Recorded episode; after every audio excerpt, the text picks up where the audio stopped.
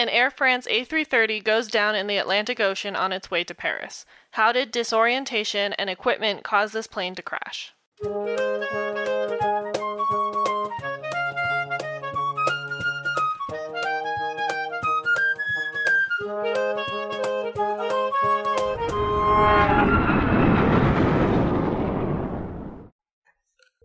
Welcome back to the Hard Landings podcast, everybody. I'm Nick. I'm Miranda, And I'm Christy.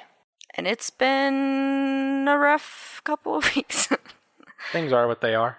yeah. We've been busy as all get out. To to fill you guys in, last week when we would have been recording this episode, we were camping and we came home and we were like, yeah, no.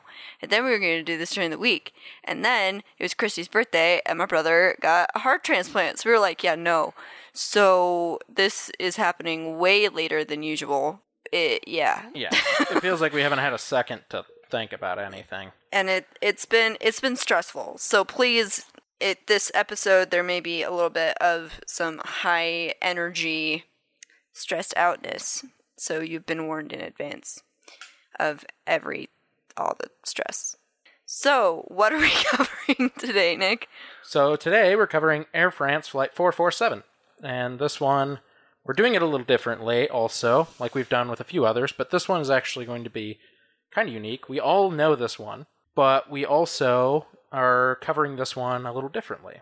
Also, there were four reports. Yeah, so that's part of it. So that's why th- more of the stress. It takes forever to read four reports.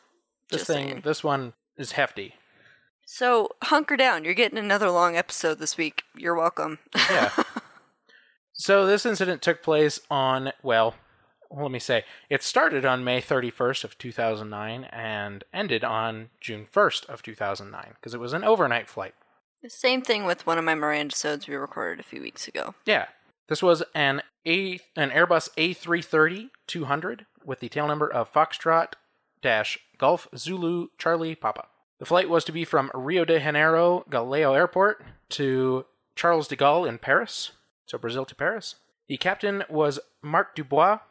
He was 58 years old. He had 10,988 hours total, of which 1,700 hours were on the A330. So he's pretty experienced. Now here's where things get interesting. One of the first officers, David David Robert, was 37. He had 6,547 hours total, of which 4,479 hours were on the A330. So he actually had the most hours on the A330 out of everybody on board, even though he was a first officer. He had been taking on a management role at the airline and was on this flight as a crew member in order to maintain his currencies, actually. So he his experience wasn't from nothing. He definitely had flown the airplanes a lot. He was very experienced with them, but he had been taking on a management role and he was only on this flight to maintain his currencies. The second first officer for this flight was Pierre Cedric Bonin. He was 32 years old. He had 2,936 hours total, of which 807 hours were on the A330. And his wife was actually also on board as a passenger. Oh, I didn't know that. Mm-hmm. That's sad. She's a physics teacher. Oh, person after my own heart. Not physics, but the teacher side. You get it. The physics got me. yep. I mean, physics is physics, but I don't teach physics, so. But I am a teacher. It's sad. That's sad. So that said, there were three flight crew, nine cabin crew, and 216 passengers on this flight. The flight was scheduled to depart at 10 p.m. local time. At 10:10, the flight was cleared for pushback and engine start at Rio. The flight took off at 10:29, so about a half an hour late. The captain was the pilot not flying for this flight, and the first officer, Pierre Cedric, so the least experienced of the two first officers, was the pilot flying for this flight. So, to be clear, there were three pilots on this flight. Yes, because there was always a relief pilot so they could switch out. So, and if I understand correctly, there was a bed where one of the person who was on rest could sleep while the other two were flying the airplane, correct? Yes, and that's true, but also there were there was um, some open seats that they could take as well. Okay. Just wanted to like put that out there because that's a little bit important for later. Yeah. The flight was expecting to fly through some weather along the way, including some turbulence and some possible thunderstorms over the Atlantic. Some thunderstorms. some thunderstorms. The flight flew for several hours and flew over the Atlantic, still in contact with Brazilian controllers. It was then to fly through a dead zone uh, area of the Atlantic where there was no radio contact with a major control center, and then into Senegal airspace. So that dead zone also includes sometimes difficult radar contact. The flight was cruising at 35,000 feet for their, their route. They entered into that dead zone, leaving Brazilian airspace, and about two hours later, the Senegal controller attempted to contact the flight, since that was about the time that they were expected to be there, and that time had come and passed, and the flight had not been heard from. They contacted Air France, who had not heard from the flight either. They had maintenance personnel look into the ACARS data, or it's basically a transmitted portion of data from the airplane about maintenance. The airplane tells the literally the maintenance controllers at, at Air France headquarters about if the airplane needs anything while it's flying. The airplane does that automatically. And they saw that the flight had been feeding data, but had at one point stopped. Their data only would only transmit every 10 minutes anyway, so you know it wasn't super common that this data wouldn't come through for a little while. As time passed without contact from the flight, and as the, the time had run out for fuel on board, it was pretty certain that the plane was lost and had crashed somewhere in that dead zone. Bum bum bum. to not be seen or heard from again for like three years. Right. So, fun fact those of you who follow things like Malaysia Flight 370. yeah. 370 and this flight for a while, uh, they couldn't find it because, again, they were in a dead zone, which means there wasn't really a way to know exactly where they went down Right. because radar contact is really scarce between in that part of the ocean. So Right. they know they crashed along the way, they just didn't know where. And if you know anything about the black boxes, the beacons that are in the black boxes that help you find them, it goes dead after 30 days. So if you don't reach the point where you can find them within 30 days, you're out of luck. If you don't find the beacons, like the signal from the beacons within 30 days, which is part of the reason why they couldn't find Malaysia 370. They didn't find this flight either because they didn't find the beacons within those 30 days, and so they couldn't find the wreckage for a long time. But fun fact, because we're doing an episode on it, they eventually found it. which we'll get into later. right. Yeah. So this investigation started pretty much when when the plane went missing and was performed by the BEA, who we have talked about before, which is the French investigation authority, given that it was the French flag carrier and it was headed towards Charles de Gaulle Airport in Paris. In fact, one of the investigators also worked on the Air France Concorde crash that we covered, also at Charles de Gaulle. So he has some Cool. experience. Yeah. This first section of information that I'm reading out is based on the first interim report released one month after the disappearance of Flight 447, and the second interim report released in December of 2009, six months after the disappearance. Quite obviously, the first goal was to find the plane, as they couldn't really do much without it. To do this, investigators used the Aircraft Communication Addressing and Reporting System, or ACARS. Um, the messages that were transmitted via satellite every 10 minutes by the aircraft to Air France. Each of these gave a variety of information, including the location of the aircraft at transmission. So searches began based on the location of the last transmission, which was transmitted around 2:10 UTC and had a location of 2 degrees and 59 minutes north and 30 degrees and 35 minutes west, aka the middle of the Atlantic. Which we talked about, dead zone. Scarce radar and Nothing there. no if contact. you if you pull that up on Google Maps like I did, it's pretty much solidly between the furthest west point of Africa and Brazil. Like in it's actually like one of the narrowest stretches of the Atlantic, but it's right in the middle of that stretch. So, Yep. Ba, ba, ba.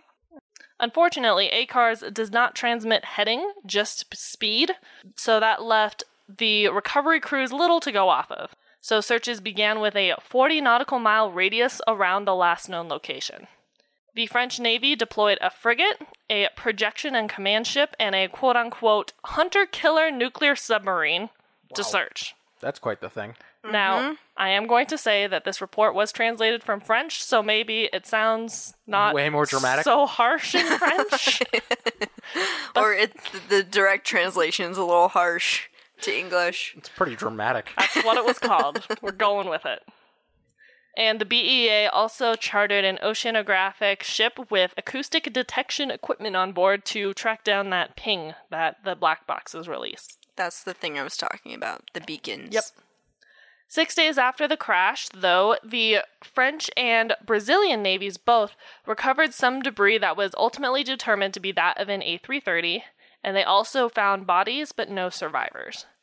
This debris was found over two weeks over a huge swath of ocean, hundreds of square miles, but the vast majority of the wreckage was not there and was determined to have sunk to the ocean floor, which was almost three miles deep in some places. This included the two black boxes.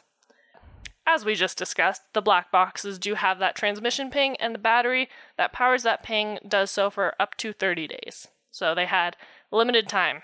Now, as for the wreckage recovered, this included the tail fin and ca- some cabin pieces, such as bulkheads, a galley, panels, seats, and overhead baggage compartments, as well as outer pieces like the vertical stabilizer, engine cowlings, and secondary control surfaces. I think they also found the nose cone. That's an hmm. interesting thing to find. Well, it does float because it's generally composite. Yes, so most of these pieces were composite and they floated. So Unlike the everything rest of it. else Sunk. just sunk. Anything that was made of aluminum went straight to Which the is why I thought it was interesting that the galley was found. The entire galley? Uh, basically. I mean, I guess the walls might have been composite. I would. I'm surprised there were there was enough to hold them up. But I could have Interesting that just that part though would float. Well, and it actually became vital. Um, I didn't read what it was made of. The parts of the galley that were found showed compression only in the lower parts of the galley, and this was also found in the lavatory door that was recovered. Interesting. Yep. From this, investigators determined that the i- aircraft likely struck the water in a level orientation with a high vertical acceleration. So, not nose up, not nose down, just flat. Kinda like sea fit. A little bit. Kinda, yeah. Like what you'd expect if you were trying to land, but without the gear. kinda, yeah. It was also determined that all damage on aircraft components occurred at impact and did not contribute to why the plane went down. Fun thing that I also found that was not included in the Mayday Air Disasters episode was that the ELT distress beacon was recovered and was found in the off position, meaning that, I mean, to me, that the crew didn't turn it on. ELT. It's the emergency locator transmitter. Oh, they they were so I I don't know if we get into any of the cockpit stuff. We do. Okay, so when we go over that, you'll realize it doesn't surprise me they didn't flip it on. Yeah. It No. does not surprise me in the least. We'll get into it later, but if you know anything about this crash already, they were so preoccupied with other things that But at this point, investigators don't know that. So, at the time of these two reports, the autopsy reports of the roughly 30 bodies recovered were not yet available to investigators. It is noted that many life jackets were found all within their packaging, meaning that passengers did not have time to don them on before impact. which probably means that the crew didn't know they were crashing. The three cabin crew seats that were found of the 11 were not in use as their seatbelts were not in use, meaning that those flight attendants were up and out of their seats.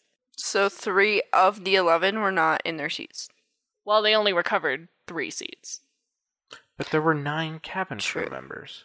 There were 11 seats. Yes. So two of them wouldn't have been used anyways. So two of them could have potentially So at been the- least one flight two. attendant was up. As far as we know, they couldn't find the other seats. right. But there's a little bit of a mystery for you. Yeah. Was it three flight attendants? Was it one flight attendant out of their seat? Who knows? Who knows? Were they in their seat but didn't have it buckled? We will never know. There was also no cabin depressurization as all of the oxygen masks were not released from the overhead compartments that they found. Mhm. Yeah, so it wasn't like something breaking apart. No. Now, also included in those ACARS messages were some maintenance system messages. The 210 message that was sent out was a notification of a fault in the pitot-static system. This means that the pilots may not have had reliable airspeed data, which makes some sense given that they were flying into weather, actually. Um, I think we've mentioned before in previous episodes, kind of referring to this episode, that these pitot-static tubes can freeze. And that's a, an, a not good thing. No. But at the time, they didn't know that. I mean, they, they knew had that- a suspicion. they had a suspicion that it could be frozen. They knew with the A330 it could be frozen, actually. Okay, so actually, as it turns out, Air France and other A330 operators were in the midst of replacing these pitot tubes as they had a tendency to freeze and clog. And I'll get into how recent that was in a moment. Okay, Is it right that those pitot tubes had a warming system and that just wasn't on, or was that not implemented yet? So this version of the pitot tube should have automatically basically been able to de-ice itself, but there was a known problem with this designed pitot tube. The way it was designed, it wouldn't eliminate the ice. So yes, the while they have heat, while they of. while they have heat, this one in specific had a problem where it just wouldn't eliminate the ice. which is why they were in the midst of replacing them, but that's a process. Okay. I thought I remembered something about them not having it on, like the, the, the system that warmed No, them. it was automatic. it Oh, was okay. automatic in this airplane. Did not know that. Other warnings that came in from the ACARS message included a disconnect of autopilot not using the push button on the control stick, which is very specific, uh, no wind shear detection, an auto throttle disconnect, TCAS being inoperative, which is the basically anti collision system. Yes, the Yes. traffic collision avoidance system. So so you don't run into another plane yeah, while you're in the air. Yep. Um, the flight director was not available, and a warning of a descent of more than 1,800 feet per minute for more than five seconds, and a bunch of other stuff. But those were the quick and dirties. so there was a lot of really strange, suspicious things going on. The pilots wouldn't have been able to know if everything was right or if it wasn't right or if the alerts they were getting were right or they weren't right. And that plays in later.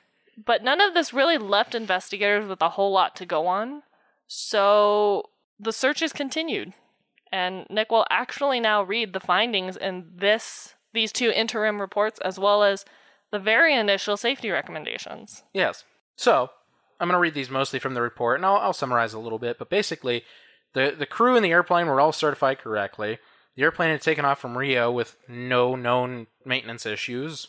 Uh, there was no indication or contact from the crew to either Brazilian controllers or messages to ops or satellite telephone communications indicating any sort of problem at any point. So, real quick, because Mm-hmm. this just popping in my head, would they have been able to contact anybody if they thought that they were in a bad situation? Fun fact, yes, there's two points of contact they still had. There was Air France Ops, which they could have still contacted through digital means.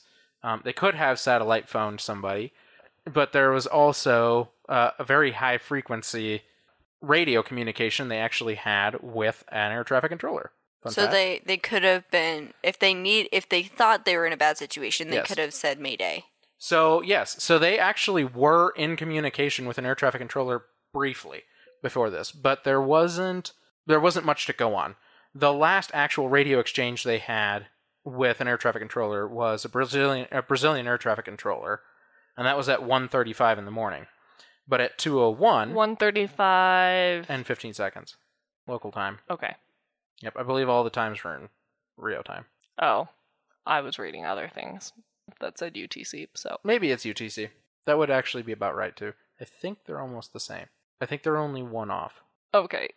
So, anyways, at 1:35 was the last time. At 1:35 in the morning is the last time they had con- contact with the Brazilian controller, and that was when they also reached the edge of that radar zone. So then they went into the z- dead zone where there was really neither.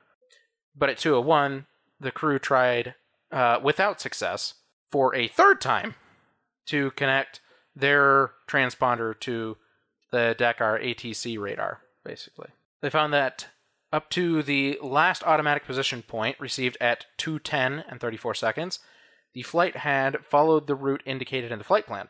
Now, mind you, this is just the first findings because we'll get into this later, but they didn't. They found that the meteorological situation was typical of that encountered in the month of June in the intertropical convergence zone, which they don't expand on that much, except the next point, where they say there were powerful cumulonimbus clusters on the route for Air France 447. Some of them could have been center for some notable turbulence. So they say basically there was thunderstorms in the area, like they were expecting. Yeah, it was normal for that time of year. Is Yep. basically what that means. They do say something interesting here because, and I think they brought this point up specifically because they even italicized it in here, which I think is interesting. Um, they brought this point up specifically, I think, because they were focusing on that. Really, the next two points, because they were focusing on that pitot tube issue. They said uh, an additional meteorological analysis shows the presence of strong condensation towards Air France 447's flight level, probably associated with convection phenomena. So, in other words, they were expecting that there was flowing air that was actually going upward and causing the condensation to go upward and into the, the flight levels of that flight. They also say the precise composition of the cloud masses above 30,000 feet is little known, in particular with regard to the supercooled water ice crystal diving. That's what it says. Especially with regard to the size of the ladder. So, basically, they're saying above 30,000 feet, if it is really that convection that's pushing all that condensation upward, there's little known about how that causes ice crystals. And icing and things of such. Yeah. They found that several airplanes that were flying before and after Air France 447 at about the same altitude altered their routes in order to avoid those cloud masses. Probably a good idea. What they didn't really know was if Air France 447 actually did or didn't. They found that 24 automatic maintenance messages were received between 210 and 215 via the ACAR system. These messages show an inconsistency in the measured speeds as well as the associated consequences. Which we talked about could have been from the pitot. Yep, The pitot- tubes. the pitot tube. They found that before 2:10 a.m., no maintenance messages had been received from Air France 447, with the exception of two messages relating to the configuration of the toilets. That's weird. Yeah, random. 21 messages present on the CFR are caused or can be caused by anemometric problems.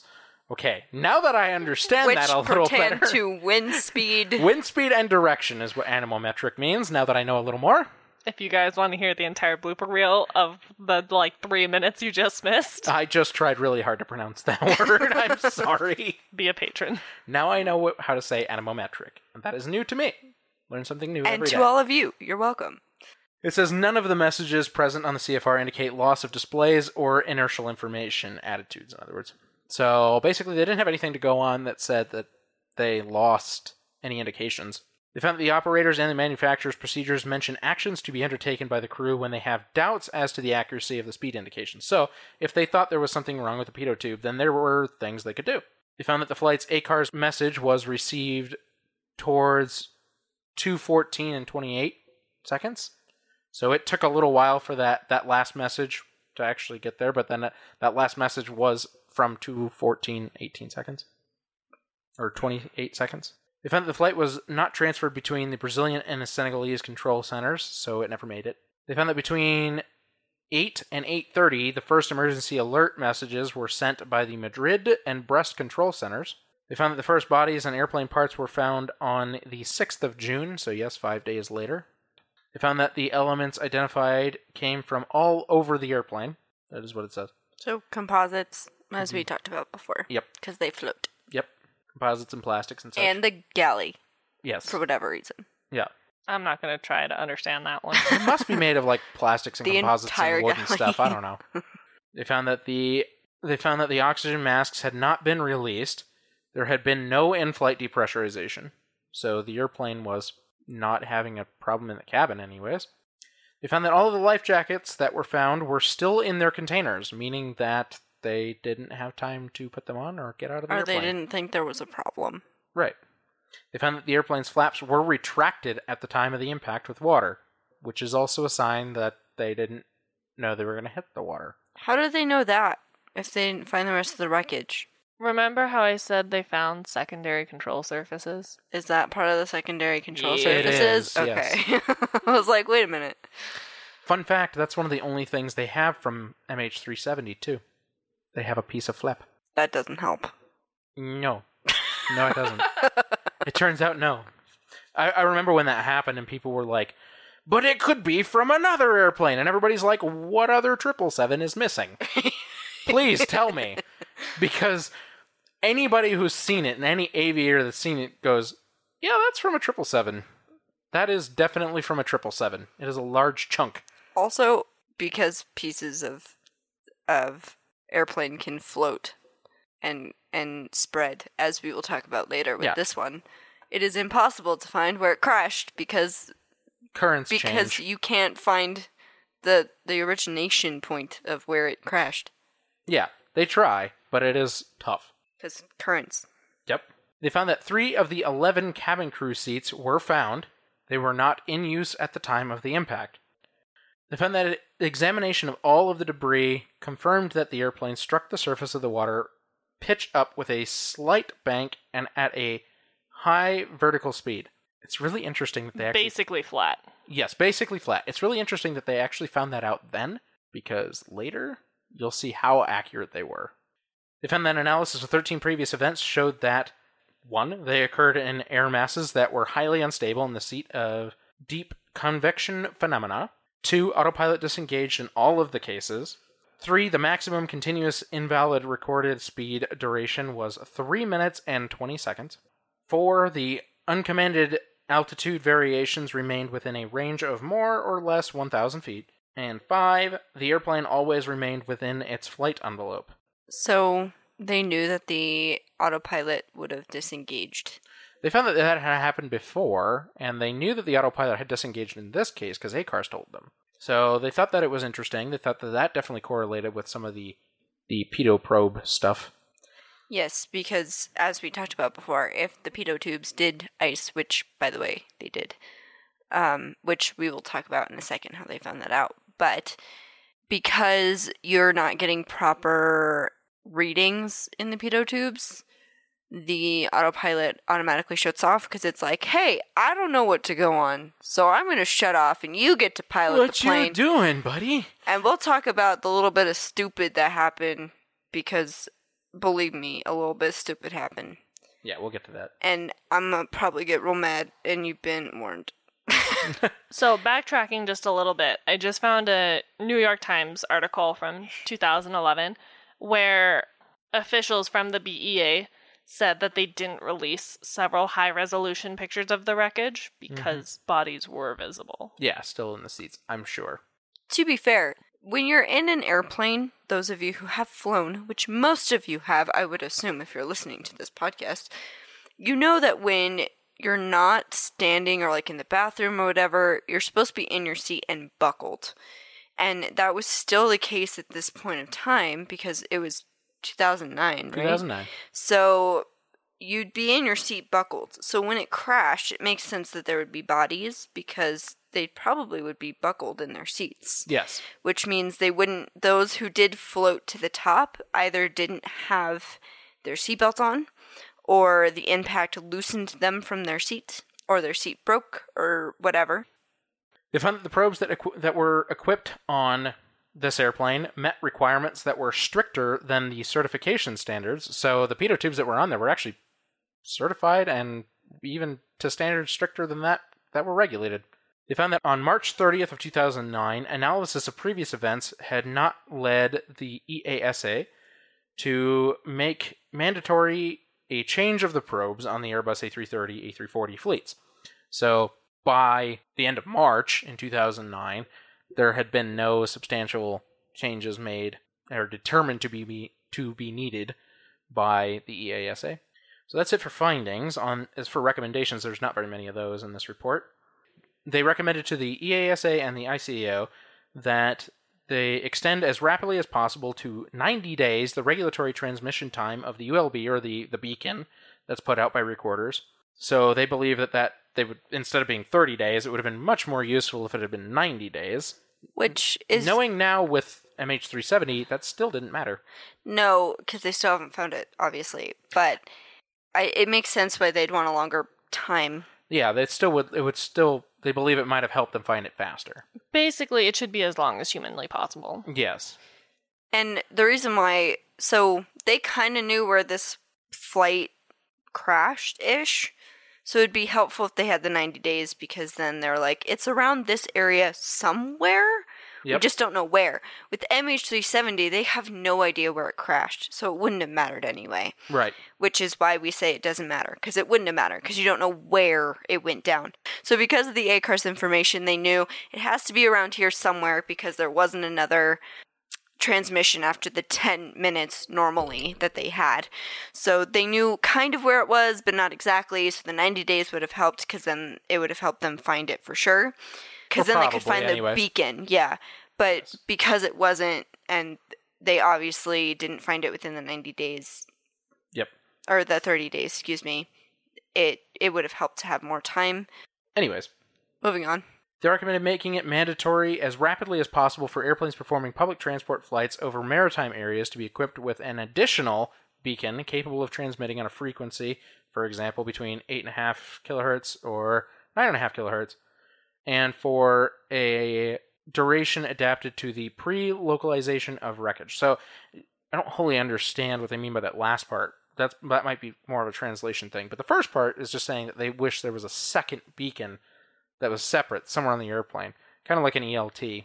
For only for planes flying over the ocean. Yeah, that's more specifically suited for being in water for very long periods of time. That would probably been helpful. Yes. And they recommended studying the possibility of making it mandatory for airplanes performing public transport flights to regularly transmit basic flight parameters. For example, position, altitude, speed, and heading, things that they didn't have through the ACARs. They had speed, but not exactly. Basically, they recommended establishing a proposal to test conditions for uh, implementing deployable recorders for airplanes performing public transport flights. I So once upon a time, we recorded an episode and then it got lost twice. yeah And I did a whole history of black boxes, and we actually discussed that a little bit. yeah where they Um, wanted to have ejectable Yeah. recorders. Or I like think- having the information get sent I think that would be via int- waves. yeah where where I think that would be interesting, but I think what would almost be more useful than that is on impact, much in the same way where your car has impact sensors that set off like the airbags and stuff in a split second. Same way with airplanes, it would have to be even faster. Not that they can't do that these days, because it is amazing what technology can do. But if a high impact is recorded, have these little impact sensors in the airplanes, and if a high impact is recorded, that say at the top of the tail or something of that nature, a a small floating beacon or satellite beacon, anyways, just shoots from the tail immediately and can transmit information to satellites saying this airplane's had a high impact in this exact spot. That way they can go to that exact spot and find it. It would be helpful.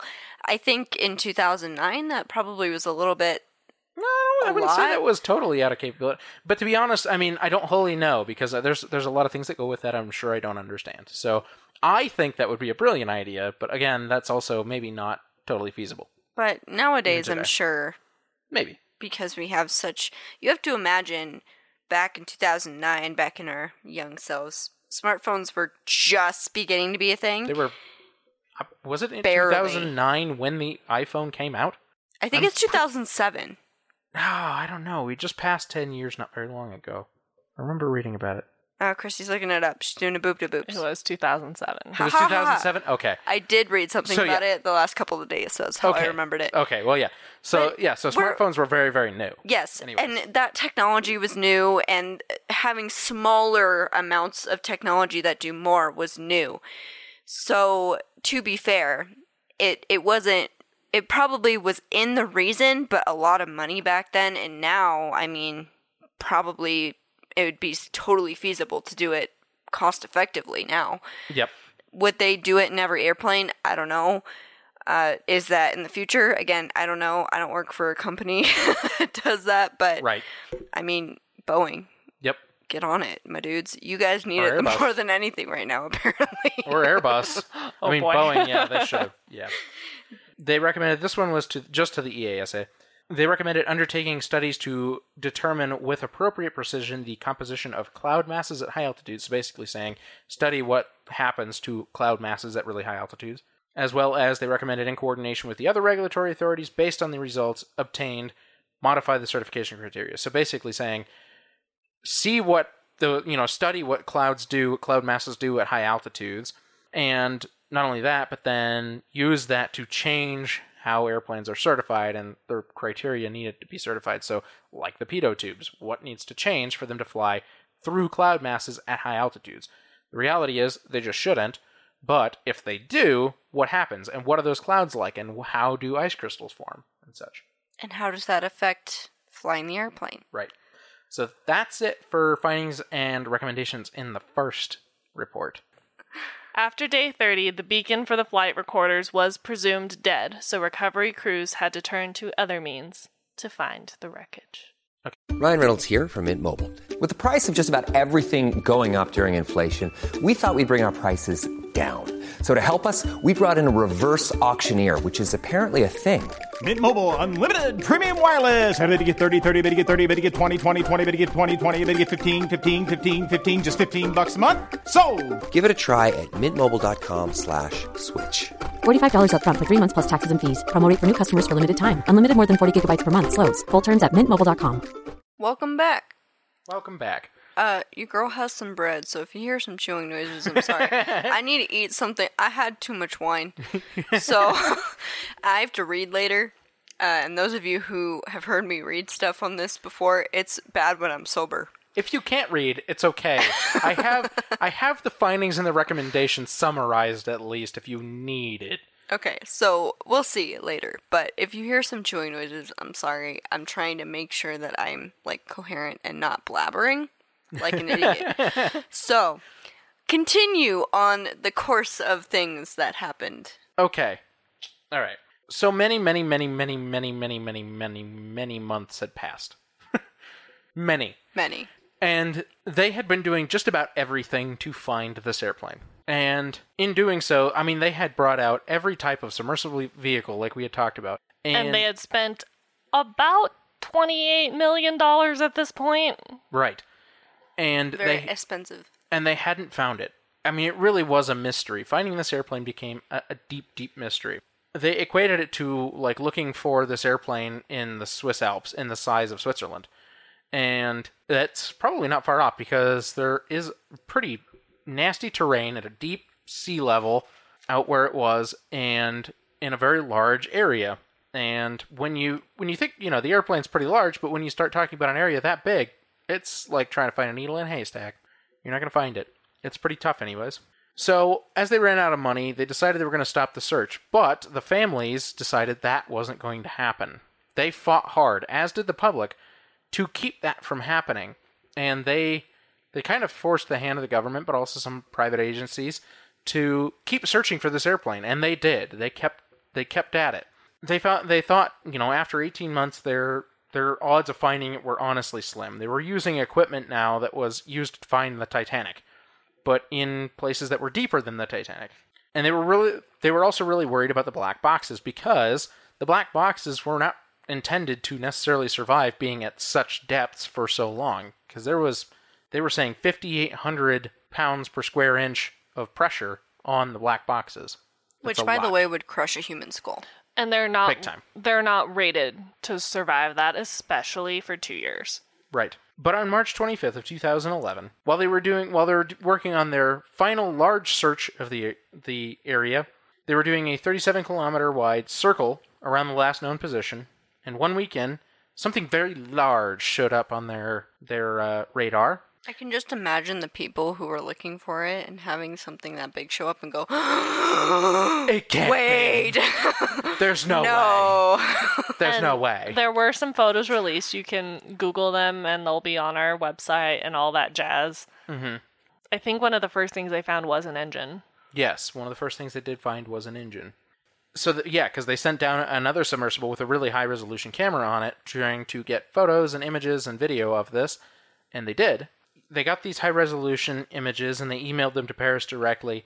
On April 3rd of 2011, that wreckage was found. It was 12 kilometers northeast of the last reported position, and it was 4 kilometers deep, so really deep. And they went on a search for the black boxes, which they did find both of them, and they managed to pull them from the water. Not only that, but the data was salvageable, yeah, they were It able to get them out, which is unbelievable, if, if I'm honest.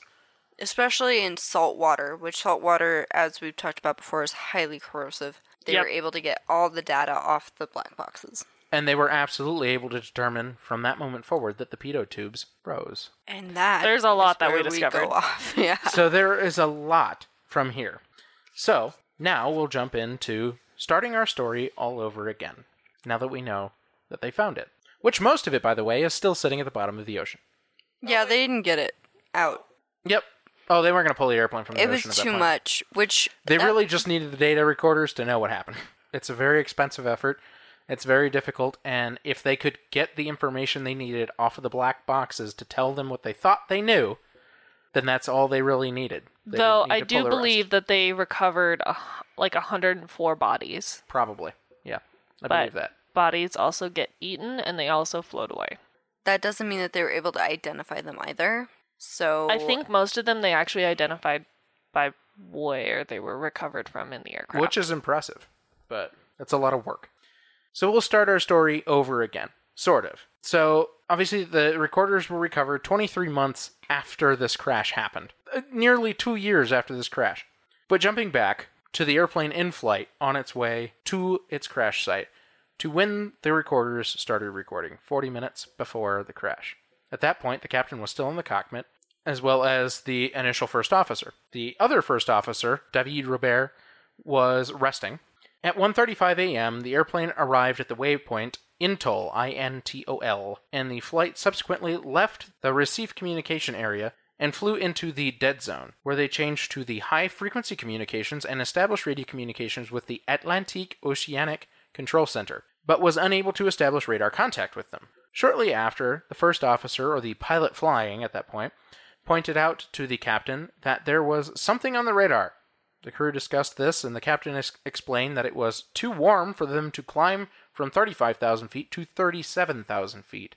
Basically, they were expecting the temperatures to actually have dropped, but because of how warm it was in that area, the temperatures were staying high, and the ceiling, the the operating ceiling of the airplane in its current configuration with all the weight and everything, it couldn't go up to 37,000 feet. It was just too tough for that airplane. wouldn't you need clearance to do that anyway? Yes, but even then, that's not the problem they were having. the problem is it was physically impossible. The literally, it was physically impossible for the airplane to go to thirty-seven thousand feet and cruise there. That's why, like, if you're ever flying in general aviation, it's harder to fly in the summer than it is in the winter based Because- on temperatures alone. because it's hot. Now, their surface ceiling in a really cold area, they could probably fly at 37,000 feet without much issue. But they were being forced to fly at 35,000, and they were looking at this cloud mass directly in front of them. At 1:45 a.m., the airplane entered a turbulent area just before reaching the waypoint Salpu, or S-A-L-P-U. The crew then dimmed the lighting in the cockpit to try to see a little bit better outside, and the first officer noted that they were entering the cloud layer. So he saw just before they hit the clouds, they were going in it. Shortly after, at 152, the turbulence stopped. So that means they had managed to get kind of through that nasty little layer of clouds. But it was still really warm, even though they were flying through the clouds. At least warm enough that they couldn't climb. At around 2 a.m., the captain listened to the briefing between the two first officers as the as David Robert re-entered the cockpit and was to take the controls from him, and then he left the flight deck to rest. At that point, the airplane was approaching the line again, the line of storms for a second time, and they knew that they were going to fly through another bout of turbulence. At this point, it was just the two first officers. So the one that was super experienced and the one that was not as experienced. Yes. So the pilot flying was always that one who wasn't very experienced.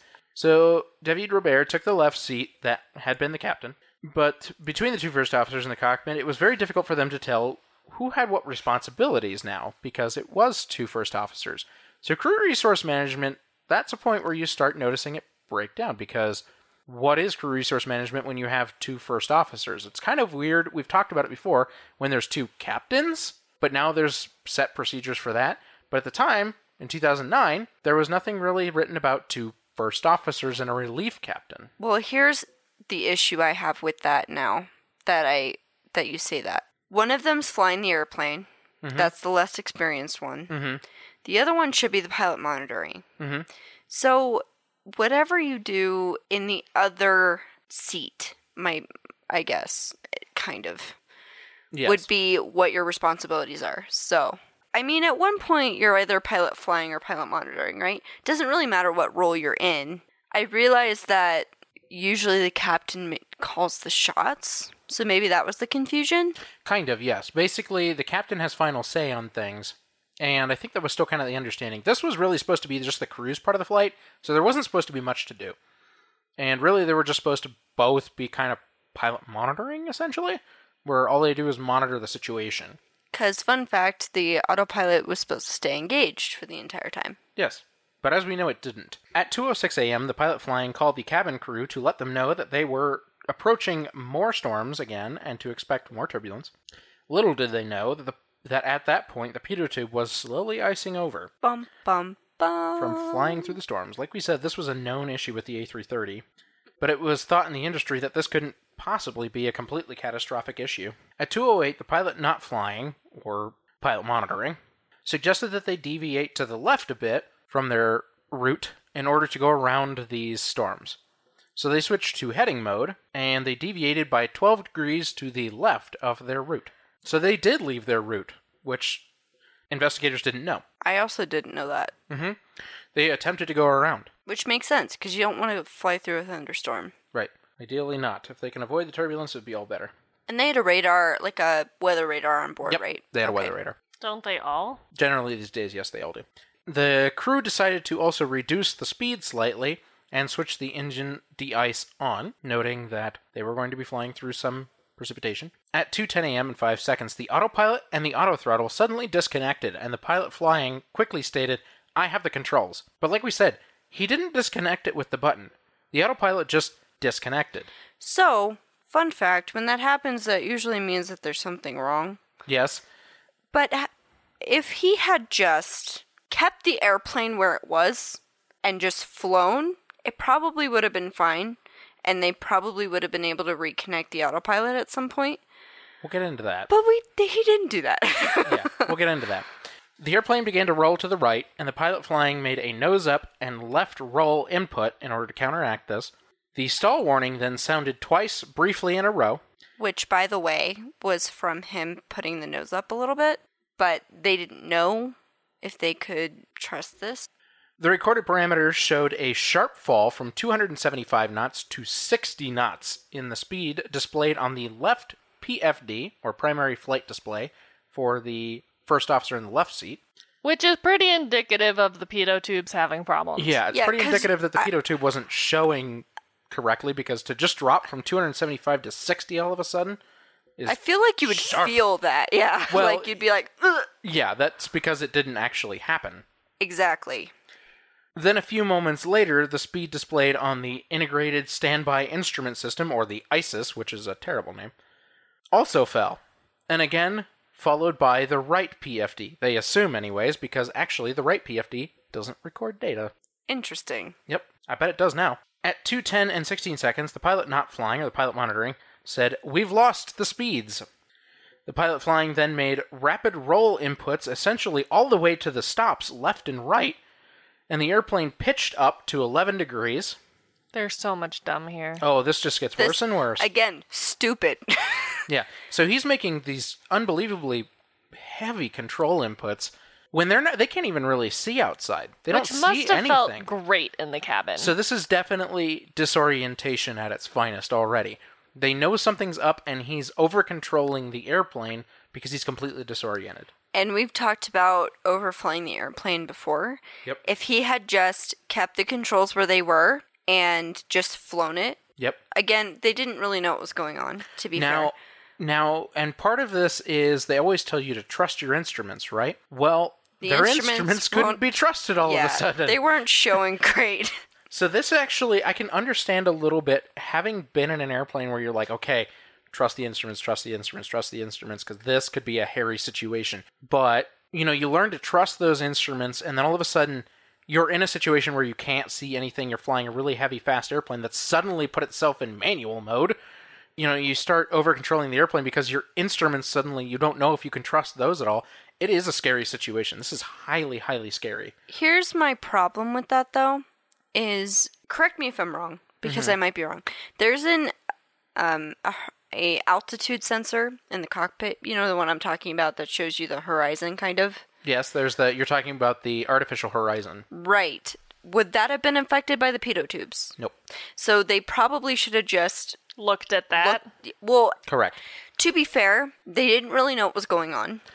So, But going left and right probably was not the best idea. but here's the thing because you bring up that artificial horizon, here's why they thought that was true. Because the artificial, and we'll get way deeper into this into, in a minute when we start talking about angle of attack, something we haven't talked about really before. But their artificial horizon was telling them something that wasn't necessarily what was actually happening because they didn't know their speeds and their altitude. That thing, those were beginning to get lost on them. Their speed was really the primary thing they didn't understand, and they had lost all sense of.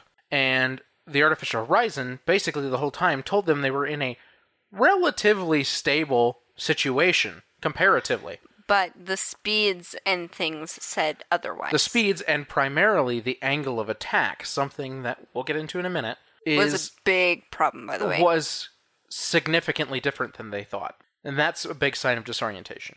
The pilot not flying said that the airplane was climbing, and he requested that the pilot flying descend the airplane as soon as possible, and he continued to pull back on the stick, however. Which you should never do when you've heard a stall warning. Right, but at this point, the stall warning wasn't on I yet know, again. but still. Either way, going up probably wasn't the best idea. And the whole reason that he probably believed that was happening was disorientation as well. You start getting your inner ear in a vertigo starts telling you one thing, and you're doing so you're trying to do the opposite because you believe that that's what you need to do, and actually your body is totally out of whack and it's not telling you the right thing, especially when you can't see. Which is why we talked about the artificial horizon, Yes. because that can They should have trusted- lives. They should have trusted that. because if I if I understand the artificial horizon correctly, it's kind of like a compass, but that only moves up and down, ish. Essentially, it moves up and down and it rolls left and right. Right. Yes. What I mean by a compass is it, it rotating with the airplane. You know what I mean? Yes. So it So- gives you it gives you degrees of pitch up and down and degrees of roll left and right. And I'll try to find the thing I'm talking about and put it on the web, the artificial horizon, and put it on the website. And because that's not doesn't take information from the pitot tube particularly to under to figure out where the plane is, it's kind of the best way to figure That's out. what's on a gyroscope, right? Yes, it's yes, on a gyroscope. That's what I'm talking about. Gyroscope. Thank That's you. yes. We've And- talked about gyroscopes before. Yeah, it's on a gyroscope, and that's why that one works all the time. So, and it's important that it works all the time because Yes. if it stops working, there's problem. Yes, it um, is also the one instrument that actually takes time to get running. It Yes. takes about a minute. And we talked about why that is. The gyroscope has to set itself on the ground to make sure where it is. Anyway. Yep. So basically, my point behind this entire thing is if they had just looked at the artificial horizon and trusted it, it probably would have been fine. But again, their artificial horizon wasn't telling them what was actually happening. Because their artificial horizon told them they were in a relatively stable attitude, and that wasn't true. That's, yeah. We'll get into that. At 210 and 36 seconds, the speed displayed on the left side began indicating again, and it displayed 223 knots, so significantly lower than the 275 it had just before it dropped off. Those, so that means that it had lost from 275 to 223 knots, which is still a significant drop, and that would have put them in stall range. So therefore, they had actually reduced the throttle and pitched the nose back down to about 5 degrees, thinking that hopefully they could stabilize the airplane at that point. The airplane's pitch then increased progressively back to 10 degrees, nose up. From about 210 and 50 seconds, the captain was called back to the cockpit several times. At 210 and 51 seconds, the stall warning triggered again, but remained on this time. So now the stall warning is actually on. The thrust levers were then pushed all the way forward to takeoff or go around power, known as TOGA. So they were increasing speed. They were increasing speed. They had pushed the throttles all the way to full. And the pilot flying made nose up inputs again. The airplane was at 6 degrees nose up as the stall warning was triggered, and it continued to increase. The trim was then adjusted heavily nose up and within a minute and remained there at about 13 degrees. Which is very high. That is very high.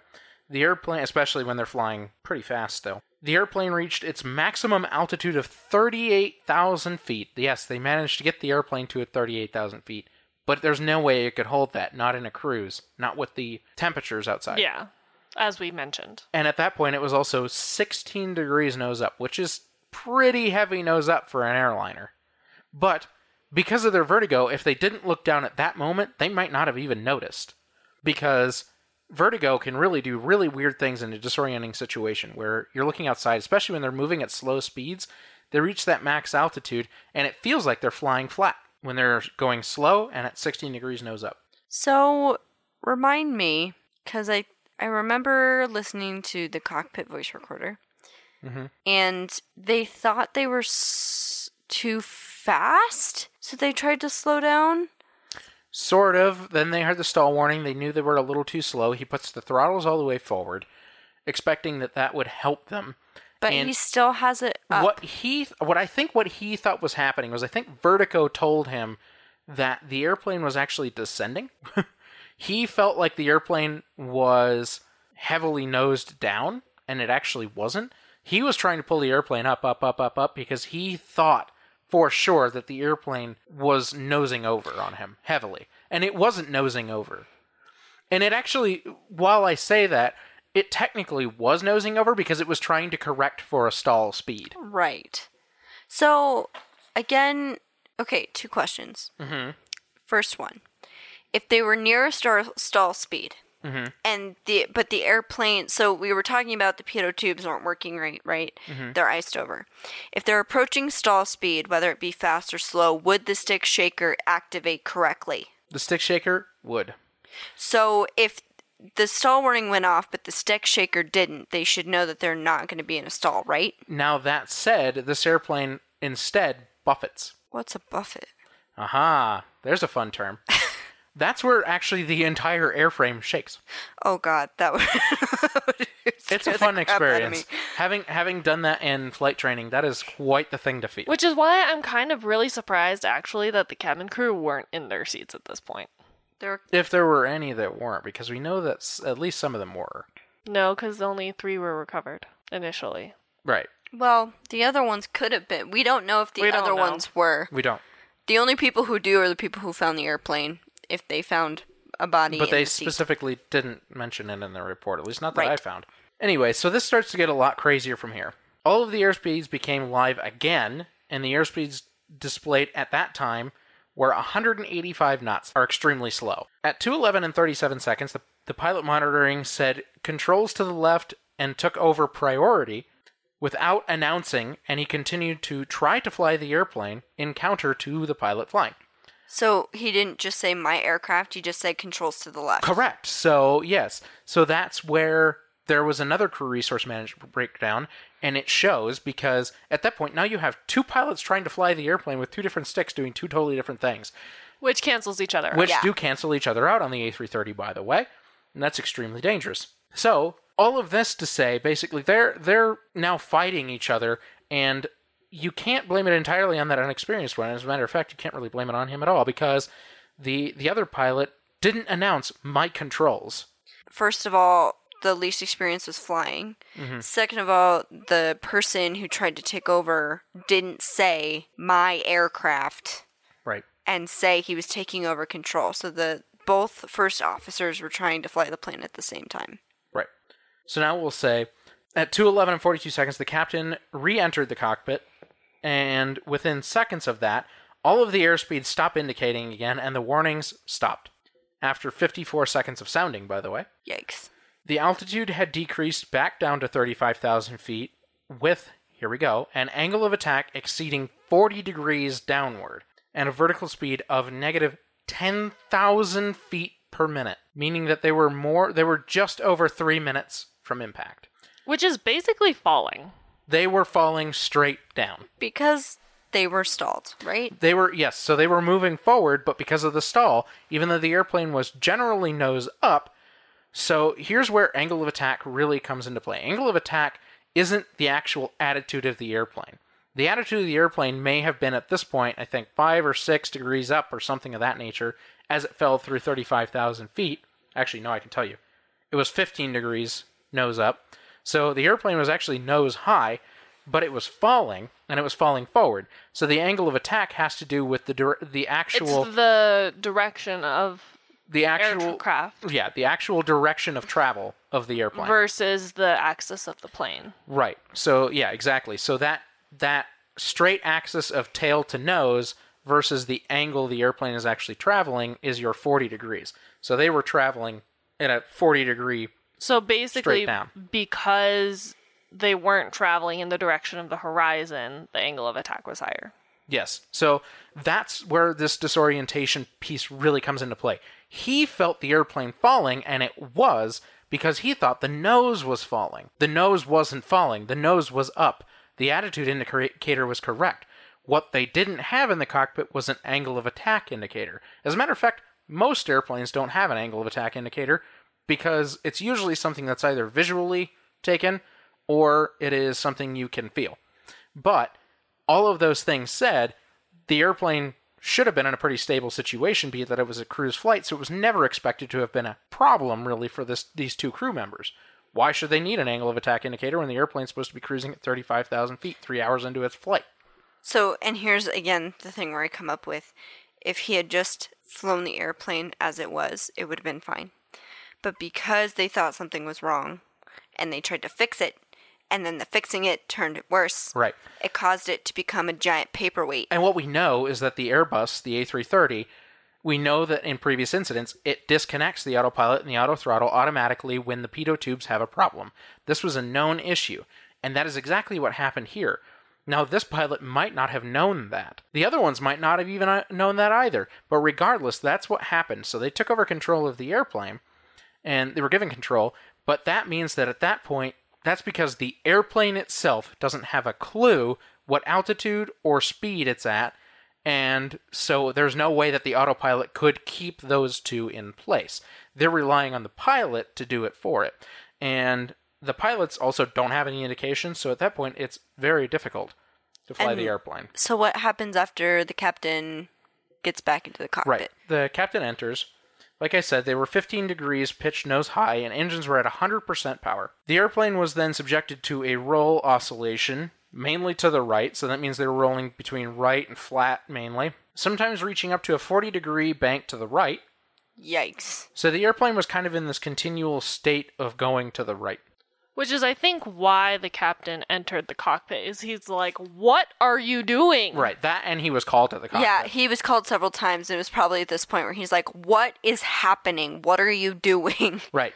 And all of these things, this is also why it was very difficult for them. We'll, we'll get into this. This is why they it was very difficult for them to find the wreckage, is because the airplane wasn't on course. First of all, it had deviated 12 degrees to the left, and then it had been put into this right situation where it actually fell in a falling right turn. The pilot flying then made a left and nose up input that lasted for 30 seconds. He held it nose up and to the left, which is a long time. At 112 and 2 seconds, the pilot flying said, I have no more displays, and the pilot monitoring said, We have no more valid indications. Basically telling the captain, There's nothing to look at, everything's gone.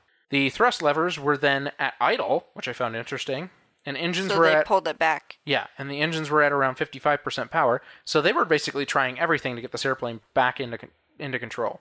15 seconds later, the pilot flying made a pitch down input, which led to a decreased angle of attack, finally, and the speeds began indicating, and the stall warning triggered again, since the speeds came back, and they were low. The pilot flying at 213 and 32 seconds, the pilot flying said, We're going to arrive at, at level 100, which I, I don't wholly understand what he means. I'm guessing 100 in airspeed, 100 knots. To me, it sounds like uh, that, or he's. altitude. If he's talking about flight level 100, then he's talking uh, 10,000 feet. oh, they were way below 10,000 feet at that point. Not necessarily. This actually would have been about right for 10,000 feet. About 15 seconds later, both pilots made simultaneous inputs on the side sticks, and the pilot flying said, Go ahead, your controls. While he's still controlling the airplane, that right seat first officer said, Go ahead, your controls, and he's still flying the airplane. At one point, the pilot monitoring asked, Do you understand what is happening? Basically saying, Do you understand that the airplane is falling from the sky, stalling? He wants him to put that nose down, but he's not. So who's flying at this point? Left or right? Both. Still? Yep. Great. But they continued to fight each other for the controls, with one pulling up and the other pushing down. Again, canceling everything. The angle of attack always remained above 35 degrees, so they were consistently just falling from the sky. Which is insane. It is. At 214 and 17 seconds, the ground proximity warning system, or GPWS, sounded sink rate and pull up warnings. Which, by the way, at that point was probably accurate. Yes. Like, hey, uh, you you going real low and you you're making it so it's going to crash. You need But to pull up. Unfortunately, pulling up is the exact opposite of what you want to Right. do. But Nothing they like- the stall warning already sounded again. They didn't know the stall warning would be accurate. But the thing you do in a, s- especially in a in a slow stall, which we've uh, talked about before, is you put the nose down to gain speed so that you can get back up. right. But if they thought that the nose was down, like the we talked about, Mm-hmm. trying to pull it up uh, would just make it worse. Yes, absolutely. Which is all that the first officer was doing in Right. the right seat. and I don't think they realized how quickly they were actually approaching the ground because they couldn't see it. Yeah, They didn't know. this is middle of the night, dark. The only mm-hmm. thing below you is ocean. There's no radar to tell you that you're losing. Like, there's nobody watching you on radar. There was really nothing to see. So they had no idea that they were so close. Yep. The airplane then impacted the ocean in a belly flop attitude at a high rate of descent in a stall. It was descending at negative 10,912 feet per minute, which is an unbelievable sink rate. Again, it just turned into a, t- a giant paperweight. Yes. And it, it was stopped flying. and it was only moving 107 knots forward in ground speed. So that's not much. A Cessna flies at that. it's going very little slow. little 172 will fly at that. That's about the cruise speed of a Cessna. Very slow. I thought, correct me if I'm wrong, I thought the captain at the last minute was like, you need to point the nose down. And it I was think too so late. too. I think he said something like that. Yes, he did, as did the pilot, uh, the pilot monitoring, who was trying to be the pilot flying without saying so. Both of them had indicated multiple times that he needed to push the nose down, and he did so at one point before pulling the nose back again. So if you're ever confused, I'll put a video of the cockpit voice recorder that I saw on the website, and it shows you just how confused this pilot was because he kept pulling it up. because he lost indications, he lost trust in the instruments in the airplane. And and when you're disoriented, that is an unbelievably scary situation to be in. The one thing I can say is, yeah, it was okay, so it was stupid, but at the same time, I kind of understand because you're in a very heavy airplane moving very fast, suddenly in a situation that's unbelievably disorienting, and you can't trust any of your instruments. Holy crap, talk about a, an overwhelmingly horrible situation to be in. And on top of that, there wasn't any indication that the icing at the pitot tubes would cause this to happen. Yeah, they knew So- that, that it would cause the airplane to disconnect the autopilot and autothrottle, but it wasn't believed to ever have been a major catastrophic issue. The industry was like, "Yeah, okay, we know that happens. We'll we'll think about a fix for this, but the reality is the airplane's still flyable, all the surfaces still work, engines still operate, so why should this really cause the airplane to crash?" Which, by the way, is true. The airplane was still flyable, all the control surfaces were fine, but it was so disorienting in the middle of the night with you not being able to see the horizon and then not knowing what instruments or alarms were correct Right. because of airspeed and things like that. Right. So I understand why it would be disorienting. However, if the plane was fine before the autopilot disengaged, Right. that's my whole thing. I, Just fly it the way the autopilot was doing it. Eventually, it'll be able to turn back on. Right. What we'll talk about more here in a bit is how the they didn't use the procedures that were given by the manufacturer or the company that could have helped this situation and that I'm guessing that the, more than anything the the pilot flying in this case, the right seat first officer just didn't understand that because the airplane had disconnected, I think he felt like that meant the airplane was in a bad situation, which to be fair, it wasn't in a great situation. The pitot tubes having frozen over, part of the problem was that the airplane had already lost speed and it was already nose up. But he didn't quite understand that. So the first five that are on here of findings. So these are the cumulative of the third and fourth reports that were taken after they found the airplane and after they were able to get all the information. So the first five were like the crew was certified, the airplane was certified, it took off from Rio without any issue, the weather was just as it was supposed to be in the month of June, etc., etc. Okay, so I'm gonna skip those because you don't need to hear those, um, and you get to hear my lovely voice try to read these. Okay, so to start the findings off, there were powerful cumulonimbus clusters on the route of Air France 447. Some of them could have been center of some notable turbulence. So there was some turbulence that could have been due to these clouds. An additional meteorological analysis showed the presence of strong condensation towards Air France 447's flight level, probably association eh, associated with convection phenomena. And that's exactly what happened, we might add. And that, that is what they don't wholly understand is because the convection currents were actually pushing those those clouds up higher than they normally would be. And normally they would be able to fly over them, but instead they had to fly through them. That's also why temperatures were high. That's why they couldn't climb because the convection currents were causing the the high temperatures to also be up high. Yes. The precise composition of the cloud masses above 30,000 feet is little known, in particular with regard to the supercooled water slash ice crystal divide, especially with regard to the size of the latter. So they didn't understand the icing and things above 30,000 mm-hmm. feet because of those convection currents. Correct. Several airplanes that were flying before Air France 447 at the same attitude, altitude, excuse me, altered their routes in order to avoid cloud masses. So they altered their routes to go around the storms. Which they attempted to, sort of. The crew had identified some returns on the weather radar and made a heading change of 12 degrees to the left of their route. We already talked about that.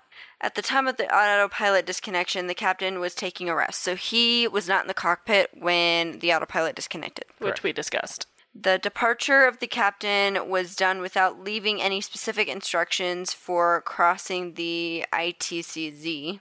Which is the basically the dead zone. So he didn't leave any instructions on what to do after he left. Of course, I don't think he thought he would need to because they should just keep cruising. Or The airplane was supposed to be in a smooth cruise flight. There was an implicit designation of pilot as relief captain. What? That one was, I think, That was poorly translated. poorly translated, but essentially that The rest pilot went to where the the captain the captain was. and he was to take on the captain responsibilities during his time in the cockpit. There was an inconsistency between the speeds measured, likely following the blockage of the pitot tubes by ice crystals. So we talked about that. That is uh, the pitot most tubes icing over. Prominent problem. The AP Autopilot, and then the A slash THR dis- disconnected while the airplane was flying at the upper limit of a slightly turbulent cloud layer. So in other words, basically they're just saying that while it was flying through that top layer of the cloud, through the turbulence, that was the moment that the autopilot and the auto throttle disconnected. The airplane systems detected an inconsistency in the measured airspeeds. The flight control law was reconfigured to alternate to B. Yeah, that one's kind of complicated, but they basically they reconfigured the airplane to set up for a different situation. No failure message on the ECAM clearly indicates the detection by the system of an inconsistency in measured airspeed. We're going to talk about this one for a second because that's really poorly worded, but this is extremely important. Basically, the computer on the plane didn't tell them. It okay. So they had a warning in the cockpit of a stall. They had basically the approach to stall warning happen. However, because they also lost their airspeed tape, which is literally it's it, it's a rolling tape that shows you the airspeeds, and normally it has a red indication to show you from here down you will stall. Which we've talked about in episode four. Yes. And in this case, because the airspeed wasn't working, they lost the visual cue that they were in a stall. They had a warning, but they didn't know if it was true or not because they didn't have an indication visually. So the ECAM system normally tells you if you get a warning in the cockpit what's happening, what's wrong. Is the engine on fire? Is, you know, cabin pressure being lost? Those kinds of things. In this case, there was no visual warning in the ECAM system for a stall. And you, I think for anything, you get a visual and audible Yes. warning. Yes, And typically. And the- Missing one is confusing. And the visual would normally be the speed tape in this airplane, but the speed tape wasn't working. So they didn't know what to believe. The pilots detected an anomaly through the autopilot disconnection warning that surprised them. So they didn't realize they knew something happened, but they didn't know what it was when the autopilot disconnected. I mean, to be fair, you're at cruise altitude 35,000 feet, cruising along at night in the dark, nothing's happening, and then all of a sudden, autopilot and auto throttle disconnect and give you a loud warning. All that just completely throws you off guard. Although having identified and called out the loss of airspeed indication, neither of the two co pilots called the unreliable IAS procedure. Indicated airspeed procedure. So, this is one of the procedures I was talking about. There is a procedure in the manual for loss of or unreliable indicated airspeed. So, having lost that airspeed indication, there is a there is a procedure actually they should have followed to keep the airplane stable. The flight directors did not disconnect. I didn't touch on this much, but they brought this up a few times. This doesn't matter really much, and there's a few reasons why.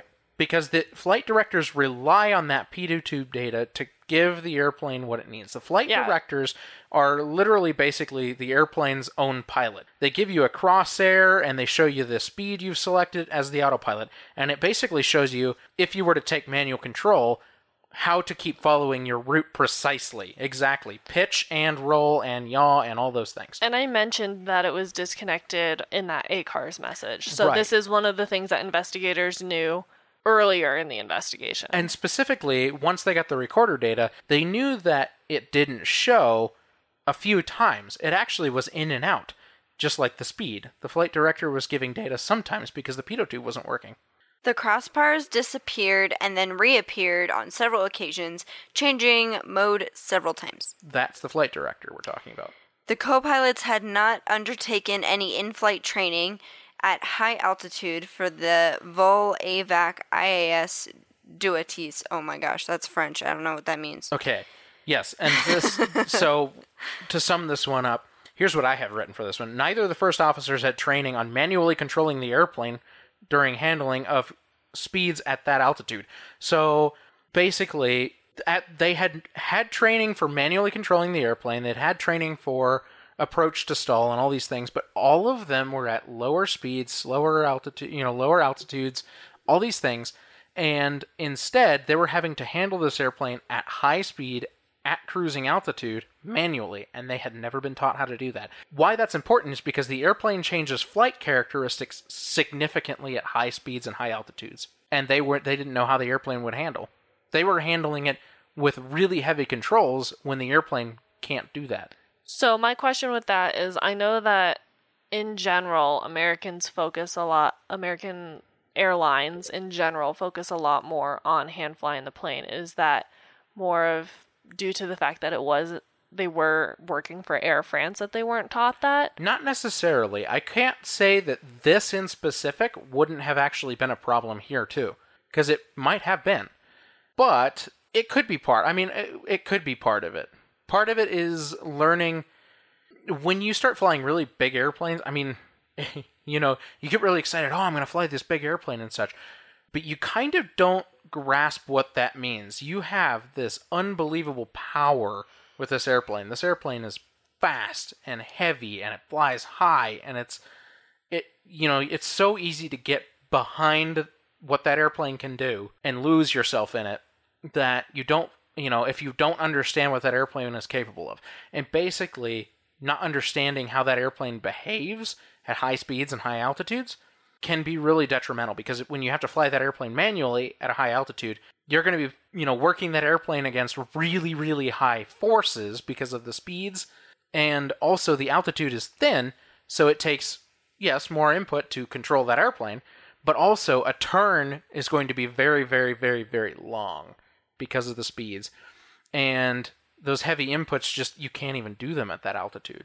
The speed displayed on the left PFD was incorrect for 29 seconds, that of the speed on the ISIS for 54 seconds, and the speed displayed on the right PFD for 61 seconds at most. So basically, they're saying that they were giving the times that the the- Speeds were started to become incorrect. the speeds that that was that was indicating incorrectly, not that it wasn't indicating at all. That was the time that it it showed a very very slow speed without being disconnected completely. So for that 29 seconds on the PFD, it showed 60 knots, and then suddenly it just disappeared.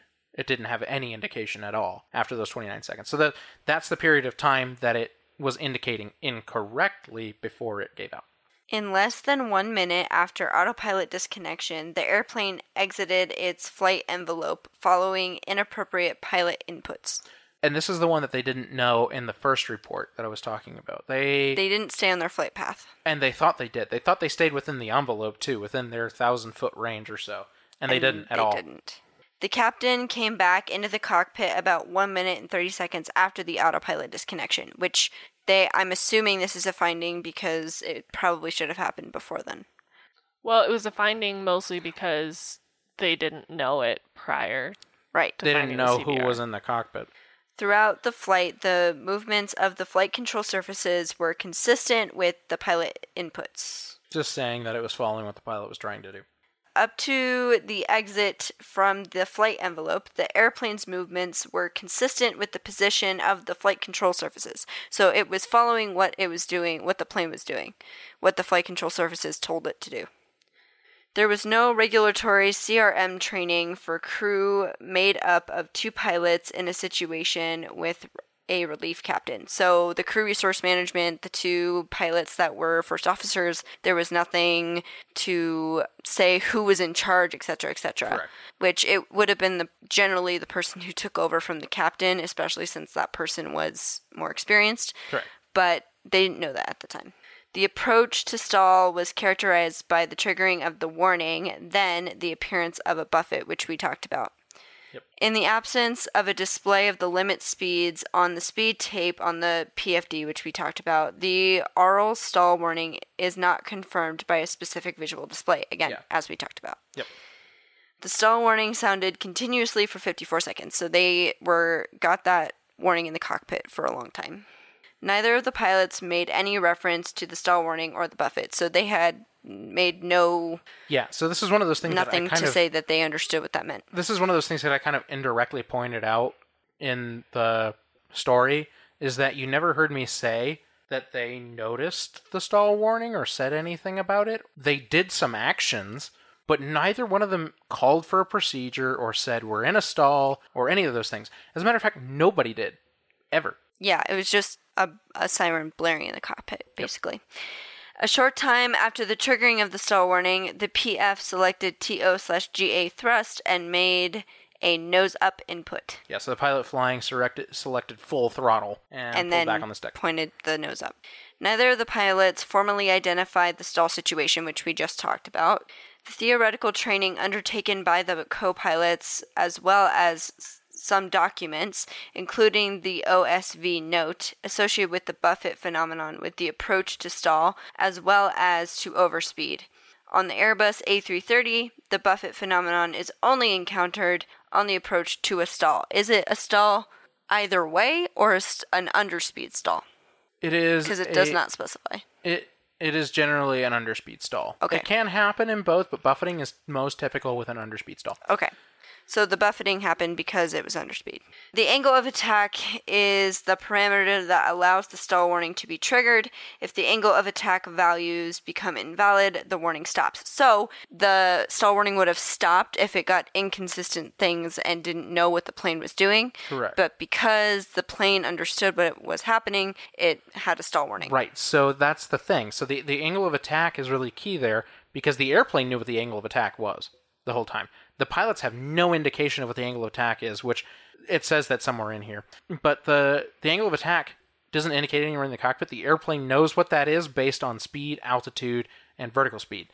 And the airplane didn't know what the speed was because it lost that piece of the puzzle. So then it didn't know what the angle of attack was. Therefore, it didn't know the airplane was in a stall. That's why the stall warning kept kicking in and out when the airspeed kept kicking in and out. Exactly. By design, when the measured speed values are lower than 60 knots, the measured angle of attack values are invalidated. Yes, and the reason is because then it assumes the airplane is on the ground. Yeah. if you're under 60 knots, I would assume so too. Yeah, That's an, it's an insane speed. yes. it is. Each time that the stall warning triggered, the angle of attack exceeded the value of its theoretical trigger threshold. That's just basically saying that each time that the AOA was actually on, the warning, the stall warning was on. because they were stalling. Yes, because it understood that the airplane was in a stall. The airplane's angle of attack is not directly displayed to the pilots. So we already talked about that. There's no indicator to show them the angle of attack. Which, quick question about that. Mm-hmm. Does that mm. show up on the heads up display in the Max? It shows up in the heads-up display in a lot of airplanes, actually. Okay. But AOA still doesn't matter much, so it's usually a very tiny number. I know that I because I thought that was one of the reasons why there was such a fight to get heads up displays in the Max is because you could see if it was erroneous data. Yes, basically. AOAs are most common in fighter jets. Because fighter jets do such weird maneuvers, they actually need an AOA to understand what the airplane's doing. Yes. The engines function normally and always responded to the crew's inputs. Yep. So They- the engines did what they were supposed to Engines do. are fine. The PNF called out imprecise flight control corrections. Probably not flying. They were, however, essential and sufficient for short term management of the situation. So this was an interesting one because they're saying that the the pilot monitoring was actually calling for um, flight path corrections that would have been outside the normal for the flight, but they would have saved the airplane. Yes. that's what they're saying, and that it's it's poorly written, but that's what they're saying. They're saying they believe that the pilot monitoring's inputs that he wanted, which would have been a heavy nose down and a heavy corrections, might have been outside of normal cruise and passenger flight, but it But it would've worked. It would have saved them in this situation, and it was essential. Also, only if the other person was not flying. Also, if they would have said my cockpit and actually took full control. Right, Which so- is why it did not Which- work. Correct. Just watching the episode and watching the junior flight or junior first officer just continually hold the nose up. I was like, we know that not being in aviation to begin with. I could be sitting in a cockpit, feel a stick shaker, and know not to pull the nose up. And to have an experienced first officer do Right. something like that is just inconceivable. It is. It's really strange. And at the same time, I always feel like there's once you get this vertigo disorientation, it is so especially when your adrenaline's high, things are really strange, everything's out of whack. You definitely you want to go on instinct, which is the nose needs to go up because that'll bring me up, right? But Not it doesn't work. It doesn't work. And that's drilled into you in flight training. Yeah. Again, they were disoriented. The first officer that kept pulling it up. First of all, I, I he he just thought that that's what the thing was to do. They also didn't know that if both were doing a certain thing, it'd cancel out, etc., etc. So the fact is, is the experienced first officer, the one in the left seat, should have said "my aircraft" and taken over control. But he never did that. He said that he would controls to the left, but that doesn't mean he's taking control over the airplane. That's not the verbiage they use in aviation, and therefore Right. issues happened. This is why, and it, it, it's really, really big part of crew resource management these days, is those key words. I have the controls, and the key response, your controls. And there we are. Only a few more to go. Hang in there, guys. Okay. The last recorded values were a pitch a- attitude of 16.2 degrees nose up, roll of 5.3 degrees to the left, and vertical speed of negative 10,912 feet per minute. This is amazing, actually.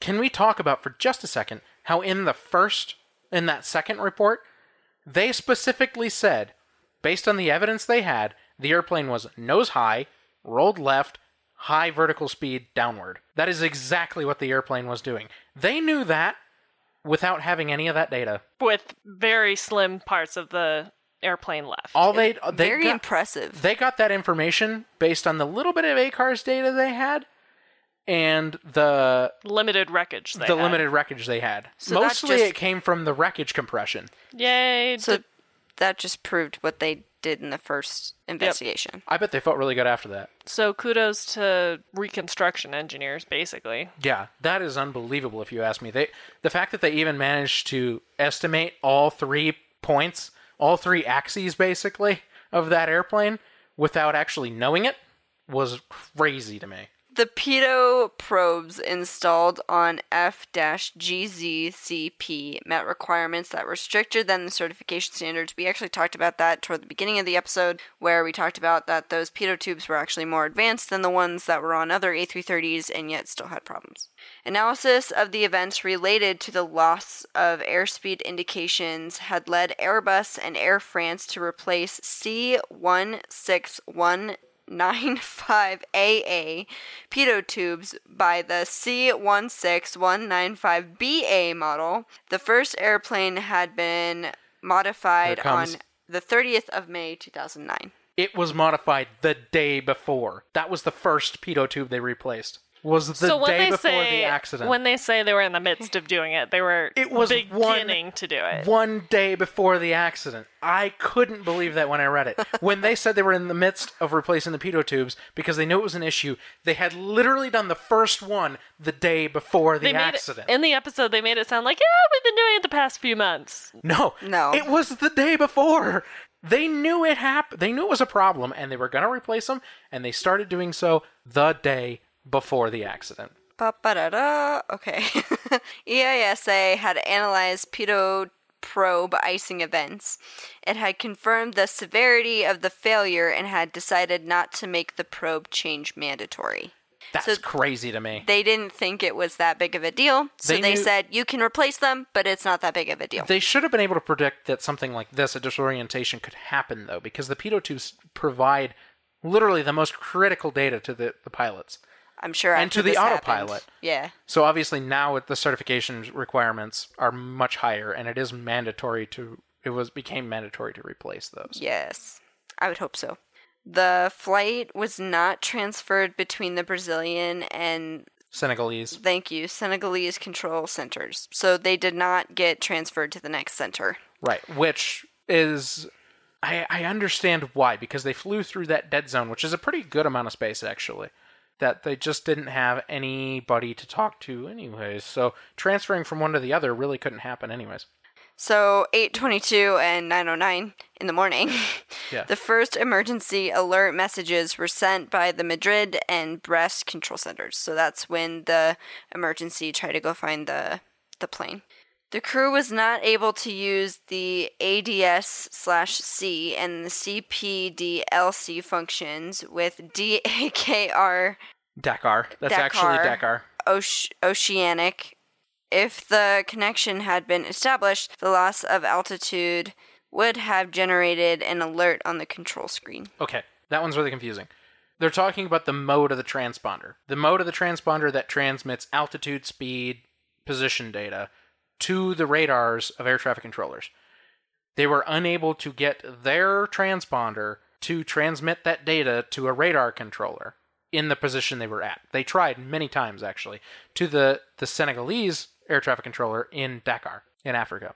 The, that air traffic controller was never able to get their radar data. And if they had gotten the radar data, then that air traffic controller could have told them that their altitude was too low. Which we talked about when you're on radar, especially in 2009. It shows where you are altitude wise. and it gives the air traffic controller an alert if an airplane is descending too quickly or has lost the given altitude. Which, by the way, we talked about in my Miranda sode. Hashtag check that out. Patreon. Shameless plug. Moving on. The first floating airplane parts were found five days after the accident, so we talked about that. They found those after, and actually, part of the tail was found, and I found a picture, and it will be on the website. Yep. The flight recorders were recovered 23 months after the accident. So almost two years after the accident, they were able to find the recorders because they found the plane, the hull of the plane, uh, at the bottom of the ocean. And that's the end of findings. Okay. And we're back. Hi, everybody. We took a quick pause because it was ele- it was eleven o'clock at night. Quick pause. It's more like close to a 24 hour pause. Yeah, we took like a 22 hour pause. So now for the uh, probable cause. Okay, I'm. I apologize. It's very long. This is going to be Instead of it saying probable cause, like in an NTSB report, it says causes. causes of the accident. Didn't that happen with the Concorde crash too? Probably. sure. Thanks, BEA. Thanks, French people. We love you, French people. I'm sorry. Okay. Wait a minute.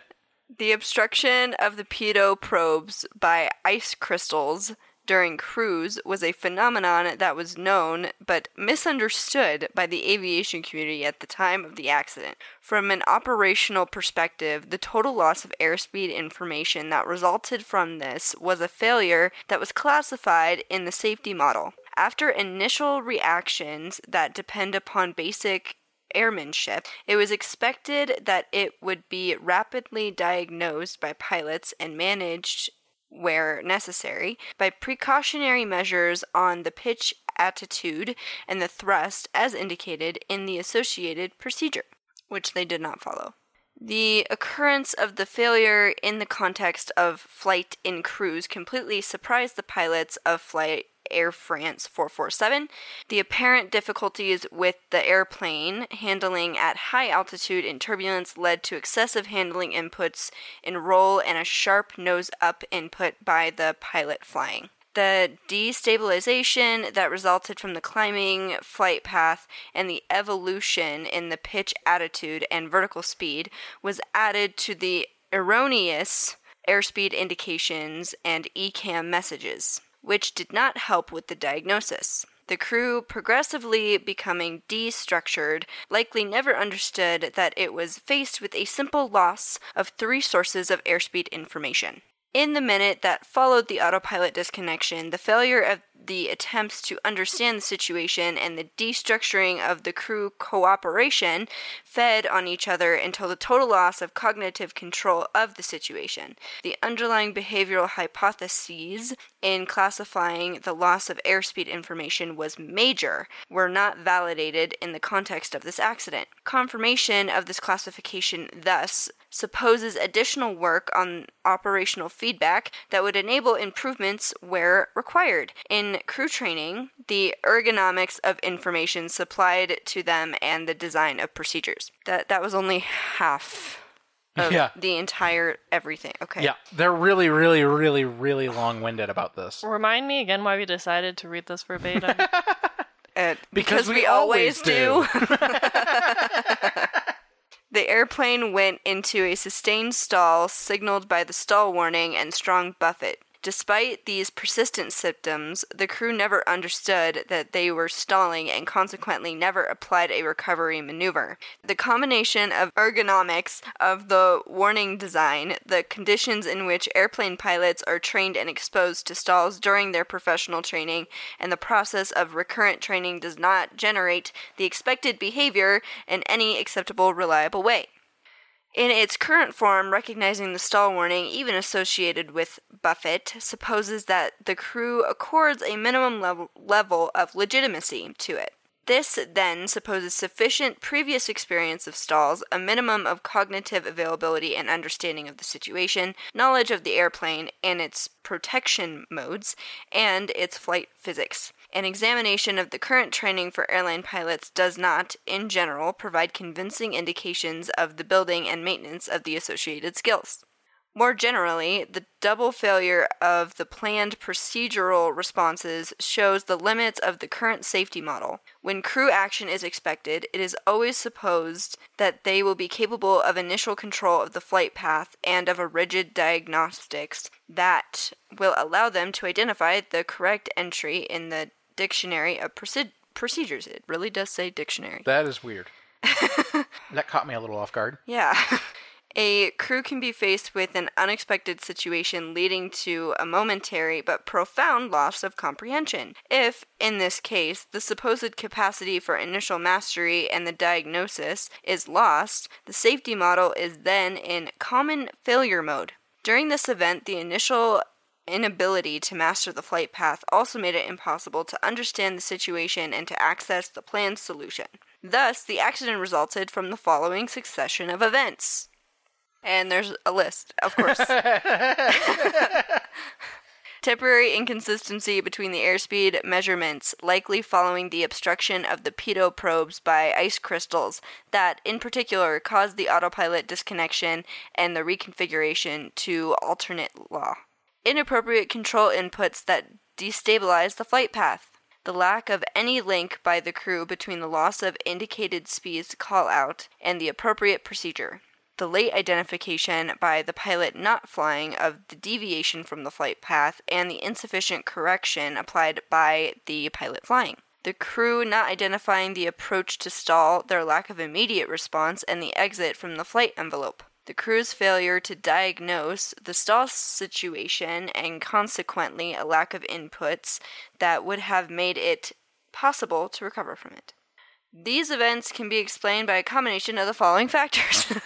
And another list. I, I it's literally so simple. The pitot tube's iced over. The crew didn't know what they were doing. The pilot flying put in wrong inputs, and the pilot monitoring did not fix those inputs, and therefore caused the flight path to go all wacky, and etc. etc. Do I even need to read the last list? Okay, you guys get it?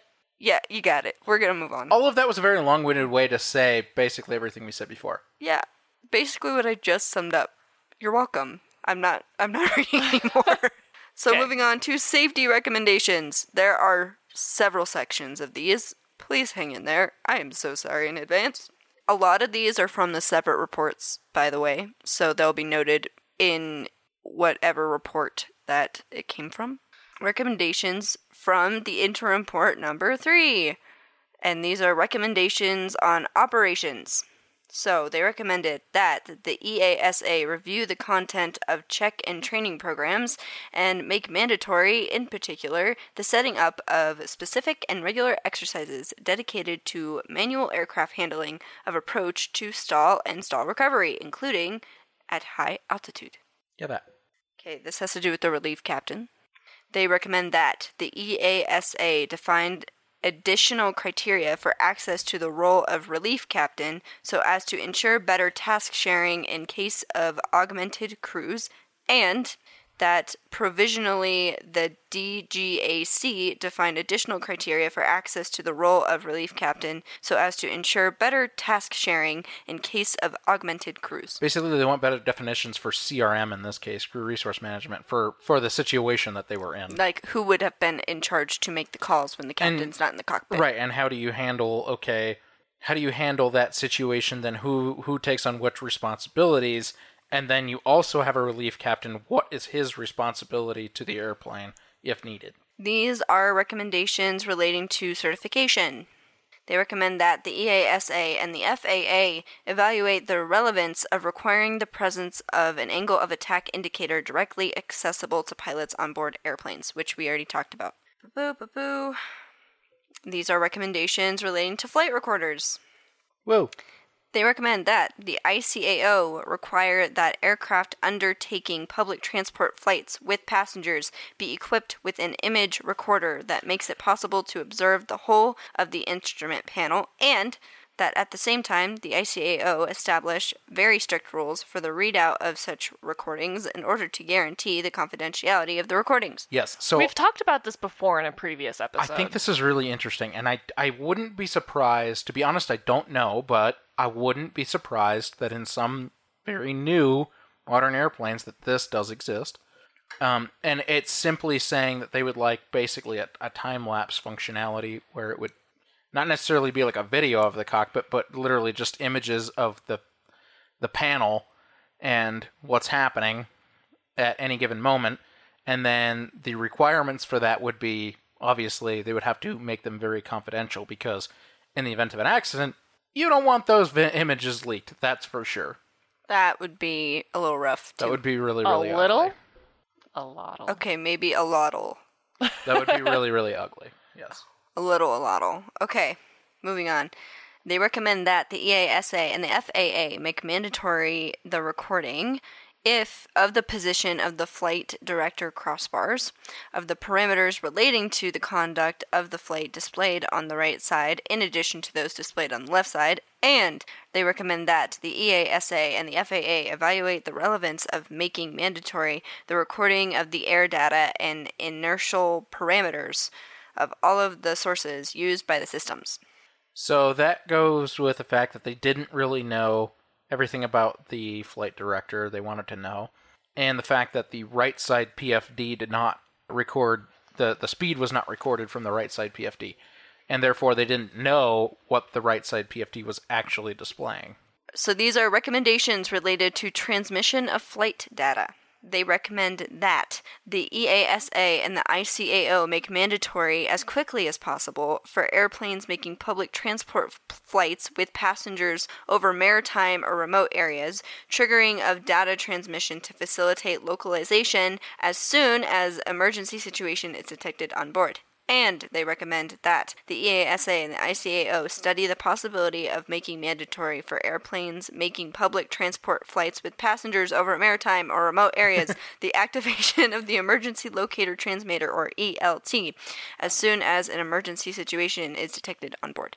I can get behind that. I understand what they're getting at. Basically, they want, in the event of an emergency, before the airplane ever even impacts, That transponder. that a transmitter goes off. Yeah.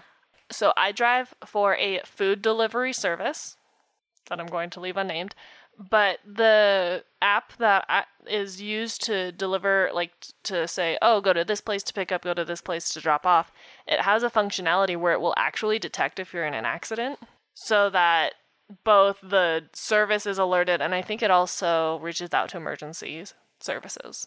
That's good. So something similar would automatically occur, is what they're suggesting. Mm-hmm. Yes. Moving on. These are sections of new recommendations. So, these are SAR coordination plans over maritime and remote areas. They recommend that the ICAO ensure the implementation of SAR coordination plans or regional protocols covering all of the maritime or remote areas for which international coordination would be required in the application of SAR procedures, including in the South Atlantic area. Search and rescue. Yes, that SAR is search and rescue. So these are recommendations training of the SAR operators. They recommend that the DGAC, in concert with the other services responsible, develop a homogeneous framework for training and for approval of operators responsible for search and rescue activities in France. They also recommend that the ICAO define the framework for the training of SAR operators in its standards and recommended pa- practices. Recommendations for the organization of the SAR in France. They recommend that the DGAC designate a point of contact at ICAO for the ARCC that has adequate means to accomplish his or her missions. So, glossing over that a little bit, do you realize how many abbreviations you just said? So many. Yeah. Thanks, So aviation. many. This is very common in aviation. if you really, really, really need all the definitions, If you really want to go look, the reports are always linked on the website. Just go see the report. And, there's- so much work for there is usually a glossary of terms right at the beginning, which there is in this Yeah. report. So please go look at the please go look at that on your own. It's so much work for me to try to put a glossary of all these terms on the website. Okay, they recommend that the ICAO ensure, ensure each member state has a national point of contact and makes his slash her contact information available. Recommendations for air traffic control. They recommend that the Brazilian and Sen- Senegalese Senegalese, yes. Okay. Authorities make mandatory the utilization by airplanes so equipped of ADS slash C and CPDLC functions in the zones in question. Those are modes of the transponder. Ah. Okay. And then they recommend that the ICAO request the involved states to accelerate the operational implementation of air traffic control and communication systems that allow a permanent and reliable link to be made between ground and airplane in all of the areas where HF remains the only means of communication between the ground and the airplanes. High frequency. Yes. And recommendations for the initial and recurrent training of pilots. They recommend that the EASA ensured the integration in type rating and recurrent training programs of exercises that take into account all of the reconfiguration laws. The objective sought is to make its recognition and understanding easier for crews, especially when dealing with the level of production available and the possible differences in handling characteristics, including at the limits of the flight envelope. They also recommend that, more generally, the EASA ensure that type rating and recurrent training programs take into account the specificities of the aircraft for which they are designated. It's kind of a really general sentence, I feel like. Yeah, I feel like I wonder you should what, already be doing that. I wonder what exactly prompted that. It, that's like in general, just make sure your pilots understand that the type rating they're on. Would be my guess as to what that is about. I guess. I mean, that's why you get type rated. Exactly. So, you know, they're just making sure you know. Like, they recommend that the EASA define recurrent training program requirements to make sure, through practical exercises, that the theoretical knowledge, particularly in flight mechanics, is well understood. So, if you get into a stall situation, Don't situation. pull up. Well, at, at least in an underspeed stall. They recommend that the EASA review the requirements for initial, recurrent, and type rating training for pilots in order to develop and maintain a capacity to manage crew resources when faced with the surprise generated by unexpected situations. We kind of expected this recommendation.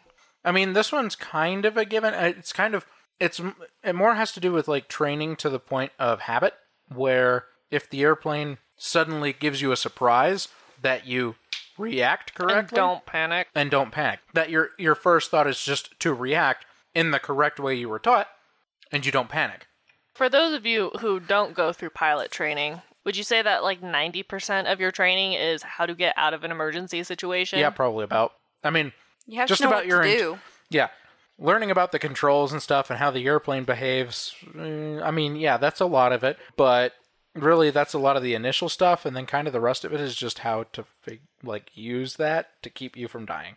For example, when you're getting your twin engine rating, a lot of your training is what do you do if suddenly there's no power in one engine? Yep. So your instructor will just turn off an engine and Well, he'll bring it to idle. turn it off for layman's terms. Sure. They recommend that the EASA ensure that operators reinforce crew resource management training to enable acquisition and maintenance of adequate behavioral automatic responses Again. in unexpected and unusual situations with a highly charged emotional factor. Again, trying not to panic. Just do what you were taught. crew resource management. They recommend that the EASA defined criteria for selection and recurrent training among in, among instructors that would allow a high and standardized level of instruction to be reached. Instruct your instructors on instructing the other people. We've done that. We've taught teachers how to teach other people. Mm-hmm. Yep. Tis required. and we're moving on to recommendations improving flight simulators and exercises. There's so many recommendations. There are. Okay, so they recommend that the EASA modify the basis of the regulations in order to ensure better fidelity for simulators in reproducing realistic scenarios of abnormal situations. They also recommend that the EASA ensure the introduction into the training scenarios of the effects of surprise in order to train pilots to face these phenomena and to work in situations with a highly charged emotional factor. We, we basically just talked about that. Yeah, basically. The and they want. I guess what they're trying to say is mm, that goes hand in hand with they want the the simulators to be a little more realistic in and, and the training to be more realistic in these unusual situations like they found themselves in. I feel like that's a recommendation you could put at the end of any report, though, because Yes. you're not really going to not benefit from having realistic simulators and training. Right. Well, and a lot of these too, it's they're accidents where they didn't train for this specific incident.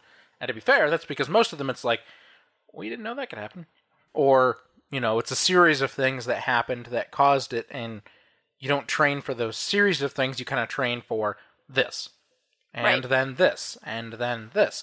You don't train for all of this just happened to you. Now what? It- It's kind of saying making the training more realistic in that regard. I think. Next section of recommendations has to do with er- ergonomics. They recommend that the EASA require to a review of the redisplay and reconnection logic of the flight directors after their disappearance, in particular to review the conditions in which an action by the crew would be necessary to re-engage them. So, how to re-engage the flight directors after they've been disengaged. They recommend that the EASA require a review of the functional or display logic of the flight director so that it disappears or presents appropriate orders when the stall warning is triggered. They also recommend that the EASA study the relevance of having a dedicated warning provided to the crew when specific monitoring is triggered in order to facilitate comprehension of the situation. So having a, a special monitor is what I understood from that.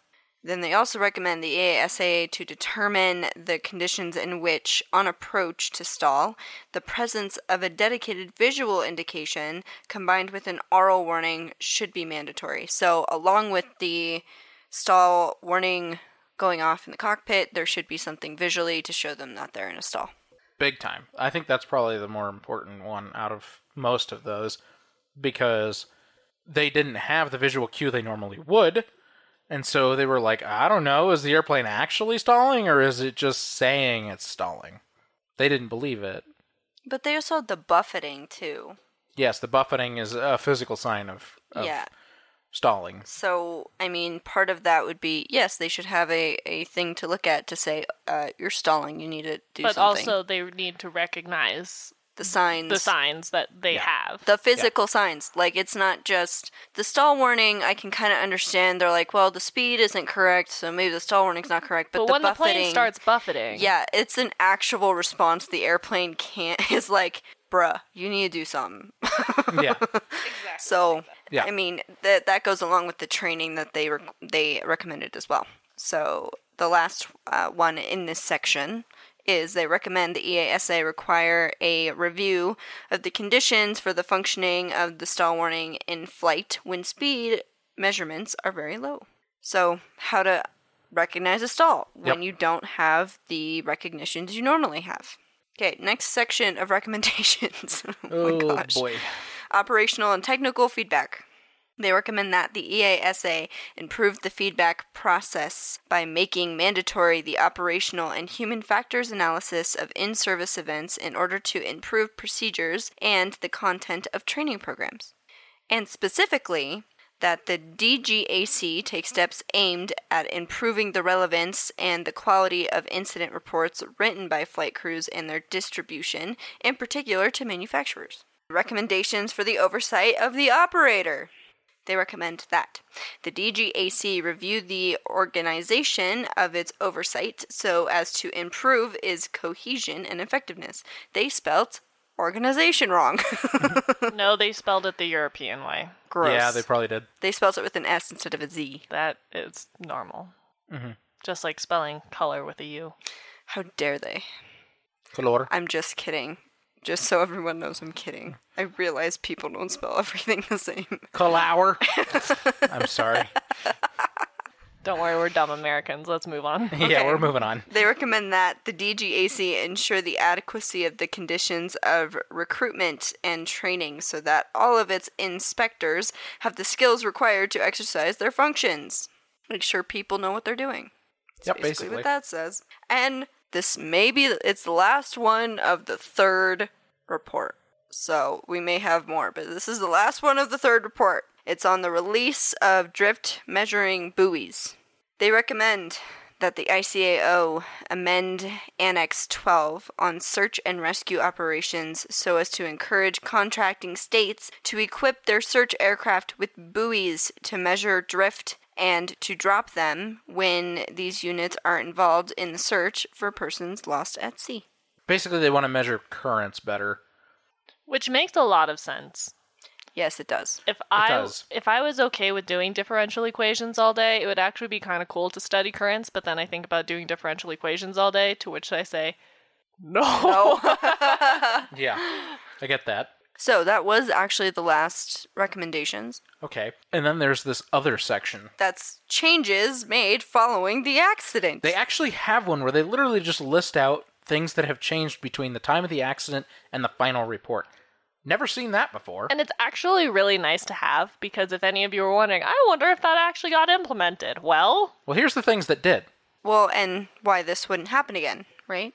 Yeah. That's part of what this podcast is all about. that's why we're here. So, the first one is for Air France, and it's airplane maintenance and equipment. The A330 and A340 pitot tubes, or probes, they call them probes in the report. Mm-hmm, mm-hmm. The first one is acceleration in the replacement of the Thales AA probes by BA probes, initiated on the 27th of April 2009. By June 11th, 2009, all the probes had been replaced, so all the probes on their entire fleet had been replaced by June.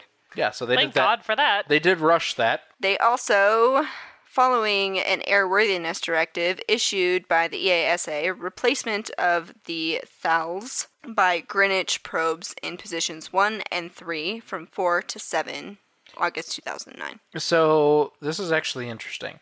They actually changed the positions of the probes. It is interesting. And they did that mainly because they probably figured it would collect less icing and be less of a problem if they changed where it was. Did that require any kind of like supplemental certification? I don't know. It doesn't say. So we don't know. If you know, let us know. Email us. If you are listening and happen to work for the EASA, Or Air France, because this was Air France. That Yeah, but- this. It gets certified by the EASA, right? Yeah, it would. This it would. Yes, correct. So If you work for either or, how about that? Even if you work for the FAA, you might know. Yeah, maybe you did. Hey, we're open to anything. They also, Air France also did an internal decision the replacement of the Thales BA probes by Greenwich probes in position 2 from 18th of January to the 8th of February 2010. So they changed the other positions of the other probes the next year. And then for modifications to reference systems, the reinforcement of the role of co-pilots. So this is what they did There with the is. CRM. Yep. So they did already start working on CRM stuff. Yes. So they did a modification of rules for relieving the captain in March of 2010. The relief co pilot is designated by the captain. He sits on the left side and is the pilot not flying. So the pilot not flying is the person that took over whatever captain was doing. And then uh, deployment underway of a new decision making method. The co pilot speaks first before the final decision of the captain. So I I think this is interesting because optimization of decision making, reinforcing the co pilot's responsibilities. Yes, so I think this is really interesting actually. Their suggestion to help the crew resource management issue is suggesting that the co pilot, or in this case the first officer, have the first word on the decision in order to basically make them speak up about their thoughts on this before the pilot has final say, before the captain has final say. that is really interesting, and that definitely gives more weight to them, and therefore better CRM. That's the idea. They they suggest that it, it cements their position in the cockpit. you literally are required to participate to a higher degree. Yes. And I think that's very interesting. I think implementing that could be somewhat difficult, but I think there are times where that would definitely work. And then documentation. They made changes to change over to manufacturer's documentation in English. The B triple seven division will be the first to be thus equipped in October mm-hmm. 2012. So having their documentation be in English. Or And- have a translated version in English. Yes. So because Air France documents didn't always have to be, they suggested basically that Air France documents all be in English for all the airplanes.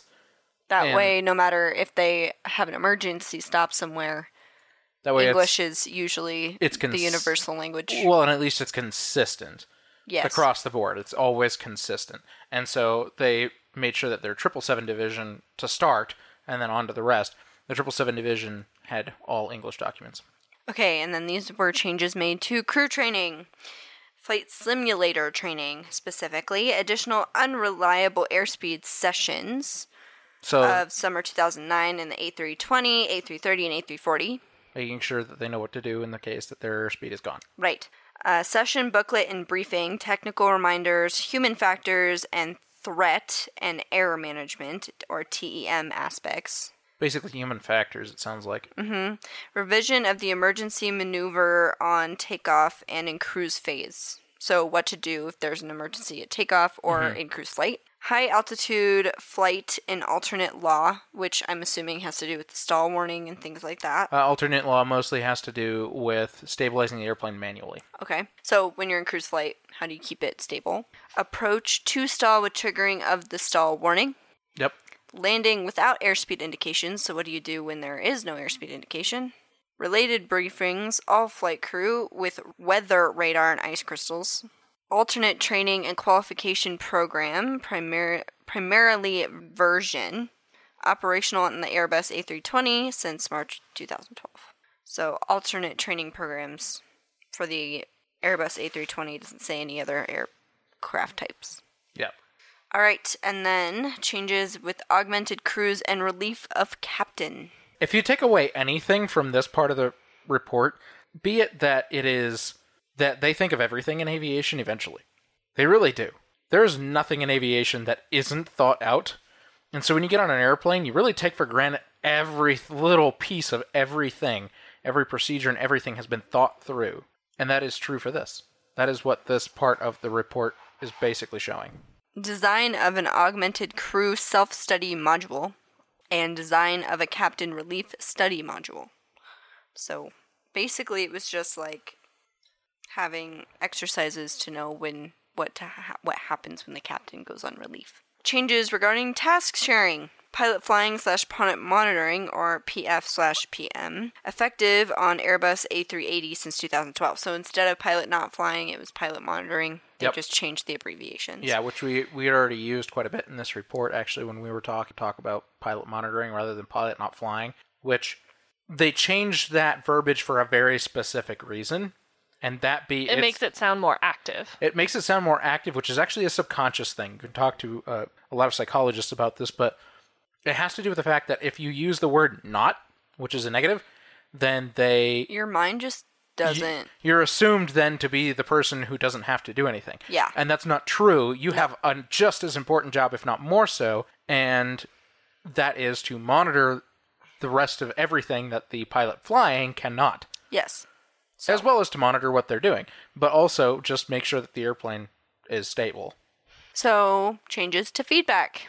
They changed light operations safety audit to be implemented. So, having a safety audit implemented. Organization, changes to organization, the creation of the innovation and transformation management. So, next section's the Airbus. What Airbus changed? Fun fact this is very short, thank God. Uh, the review of the unreliable speed indication procedure. So, Flight Operations Telex, or FOT, on September 9th, 2009, recommending at the next recurrent training course a session on the simulator at high altitude in normal and alternate law, including manual airplane handling and carrying out the unreliable speed indication slash ADR check PROC procedure. Yeah. So they they want they want ba- basically at the next possible training event for those crews that they have to go through a high altitude loss of autopilot and speed. Yes, we only have a few more left, friends, and then we're done.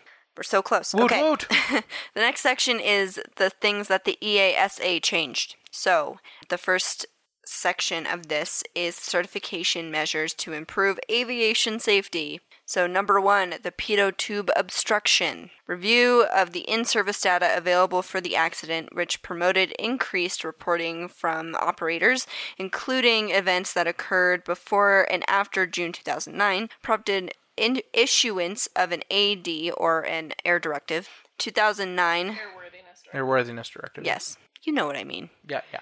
2009 0195 was a precautionary measure. It prohibits the Thales C1 6195 AA probes, which we talked about earlier, though the probes that were getting changed in the process of getting changed, from being installed on the Airbus A330 and A340 aircraft, and allows only the BA version of the probe in the three pitot positions. The maintenance interval for pitot cleaning was reduced. In parallel, the EASA monitored Airbus test activity in various icing facilities and in flight tests in order to gather data on pitot probe behavior in ice crystal environments. So, what happens to them when they're in ice crystals? Yep. In addition to the Airbus programs, a special condition is being raised on all new projects, imposing the latest specification material available for pitot probes. Yeah, that was a lot of things to say. They made sure they changed the the tubes to the BA version, and then made sure to test a lot of stuff. And made sure that that was be- that became the standard for certification from there forward. Right. So the next one was on autopilot reconnection. An airworthiness directive issued by the EASA in December 2010 asked crews that found themselves in such a situation to make sure that to make sure not to reconnect the autopilot before the airspeeds return to values consistent with the flight for 30 seconds due to a risk of a pitch runway that could co- constitute Runaway. Yes, due to a risk of pitch runaway that could constitute an unsafe condition. Yeah. So basically, the reason for that is because if they were to activate the Autopilot. the autopilot, what would happen is the airplane would actually pitch over really quickly Because it's trying to it- gain airspeed. because it thinks it's in a stall. Right. So don't do that. Number three was the severity of the condition. So the EASA flight test pilots re-evaluated the effect of multiple pro blockages in an Airbus simulator. The previous major assessment was confirmed. So it was a major issue that they were being blocked. Yeah. So it's much more severe than the industry thought. and they were just testing that. Next section rule making actions from the EASA to improve aviation safety. So the decision in 2009. Uh, dated in October 14th, updating the European Technical Specification ETSO C16 for pitot and pitot-static tubes. The revision upgrades the SAE standard with an enhanced test protocol. The agency is participating in the Euro K WG89, which is working on the preparation of a new ETSO standard for pitot tubes ETSO in order to amend C16A. That All of those weird words and and abbreviations. abbreviations and documents and such saying that they upgraded their certification requirements for pitot tubes. That's what we already talked about, but just to make sure, they did that. Rulemaking Task 25.058 Large Airplane Certification Specifications in Supercooled Large Drop Mixed Phase and Ice Crystal Icing Conditions was launched in 2010. Yeah, all of that to say they did the study where they found out what happens to airplanes at high altitude icing events where they fly through clouds and cloud layers at very, very high altitudes, like cruising altitudes, and what that means for certifications of parts and pieces of the airplane that they didn't know before. And last one for this section, and then we have one more section, and then we're done. Okay. So, the agency is contributing to international research projects aimed at improving knowledge of high altitude icing conditions, in particular in profound convection areas, with the presence of high concentrations of ice crystals. This will be used to further improve the certification specifications in the future. A project was launched by the agency in 2011. It is referenced as EASA 2011 OP 28 High WIC ice water content of clouds at high altitude. The project will provide recommendations in the areas to be studied and on the preparation of flight tests to characterize the composition of cloud masses at high altitudes. Even further studies. Yes, just more studies. So, last section is with the aviation industry actions that were changed after this accident. Manufacturers, operators, pilots associations, and authorities formed a working group to draft an airplane upset recovery training aid guide to optimize both academic and practical training on upset recovery issues. Among the participants in this project were manufacturers Airbus, Boeing, Bombardier Airlines, included American Airlines, Continental, British Airways, Lufthansa, Qantas, uh, Cathay Pacific, Japan Airlines, and safety authorities included the FAA, which is the USA, the NTSB, which is also the USA, the CAA, which is the UK, and this manual is regularly reviewed and was updated in 2008. There should be heavy training on that. How to handle an airplane when it's in an unfavorable situation, so the airplane is falling. The FAA advisory circulator on the AC 120 stall, so I'm assuming this has to do with stalling. An advisory circular, or AC, contains information that the FAA considers of major interest to operators. An AC is not a binding regulatory text, so I'm assuming they just don't, they can't reinforce it with anything. An aviation circular is not an airworthiness directive. Right. So they are suggestions. They say this would be a best course of action, but they can't back it up like an airworthiness directive. An It's like a service bulletin. yeah, it is like a service bulletin. An airworthiness directive requires to be followed Yes. Because then the plane's not allowed to fly until until whatever is with. directed is fulfilled. Yeah. So the AC is a good practice guide that gives that gives provides crews. That's bad English. Uh, that was translated with the appropriate tools to respond to stall issues.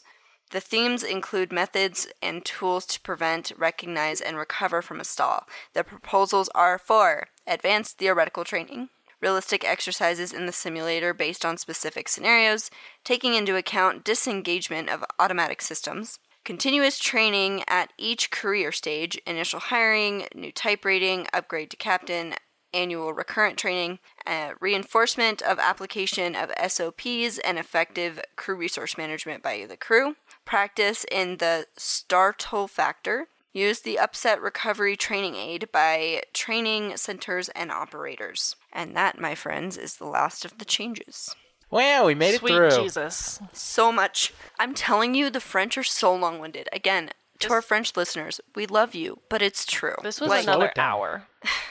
Yeah, I believe that. there's so much you everything we've covered with air france is so much information that can be so condensed This one took two days to record.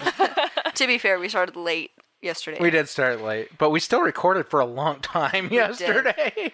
so and i'm i hope you enjoyed this extra long episode We're gonna enjoy editing it in the next um four hours. I don't even know how long this episode's going to be yet. Over two hours i guarantee you Miranda and I started editing the first half, Which isn't the first half, it's a first quarter.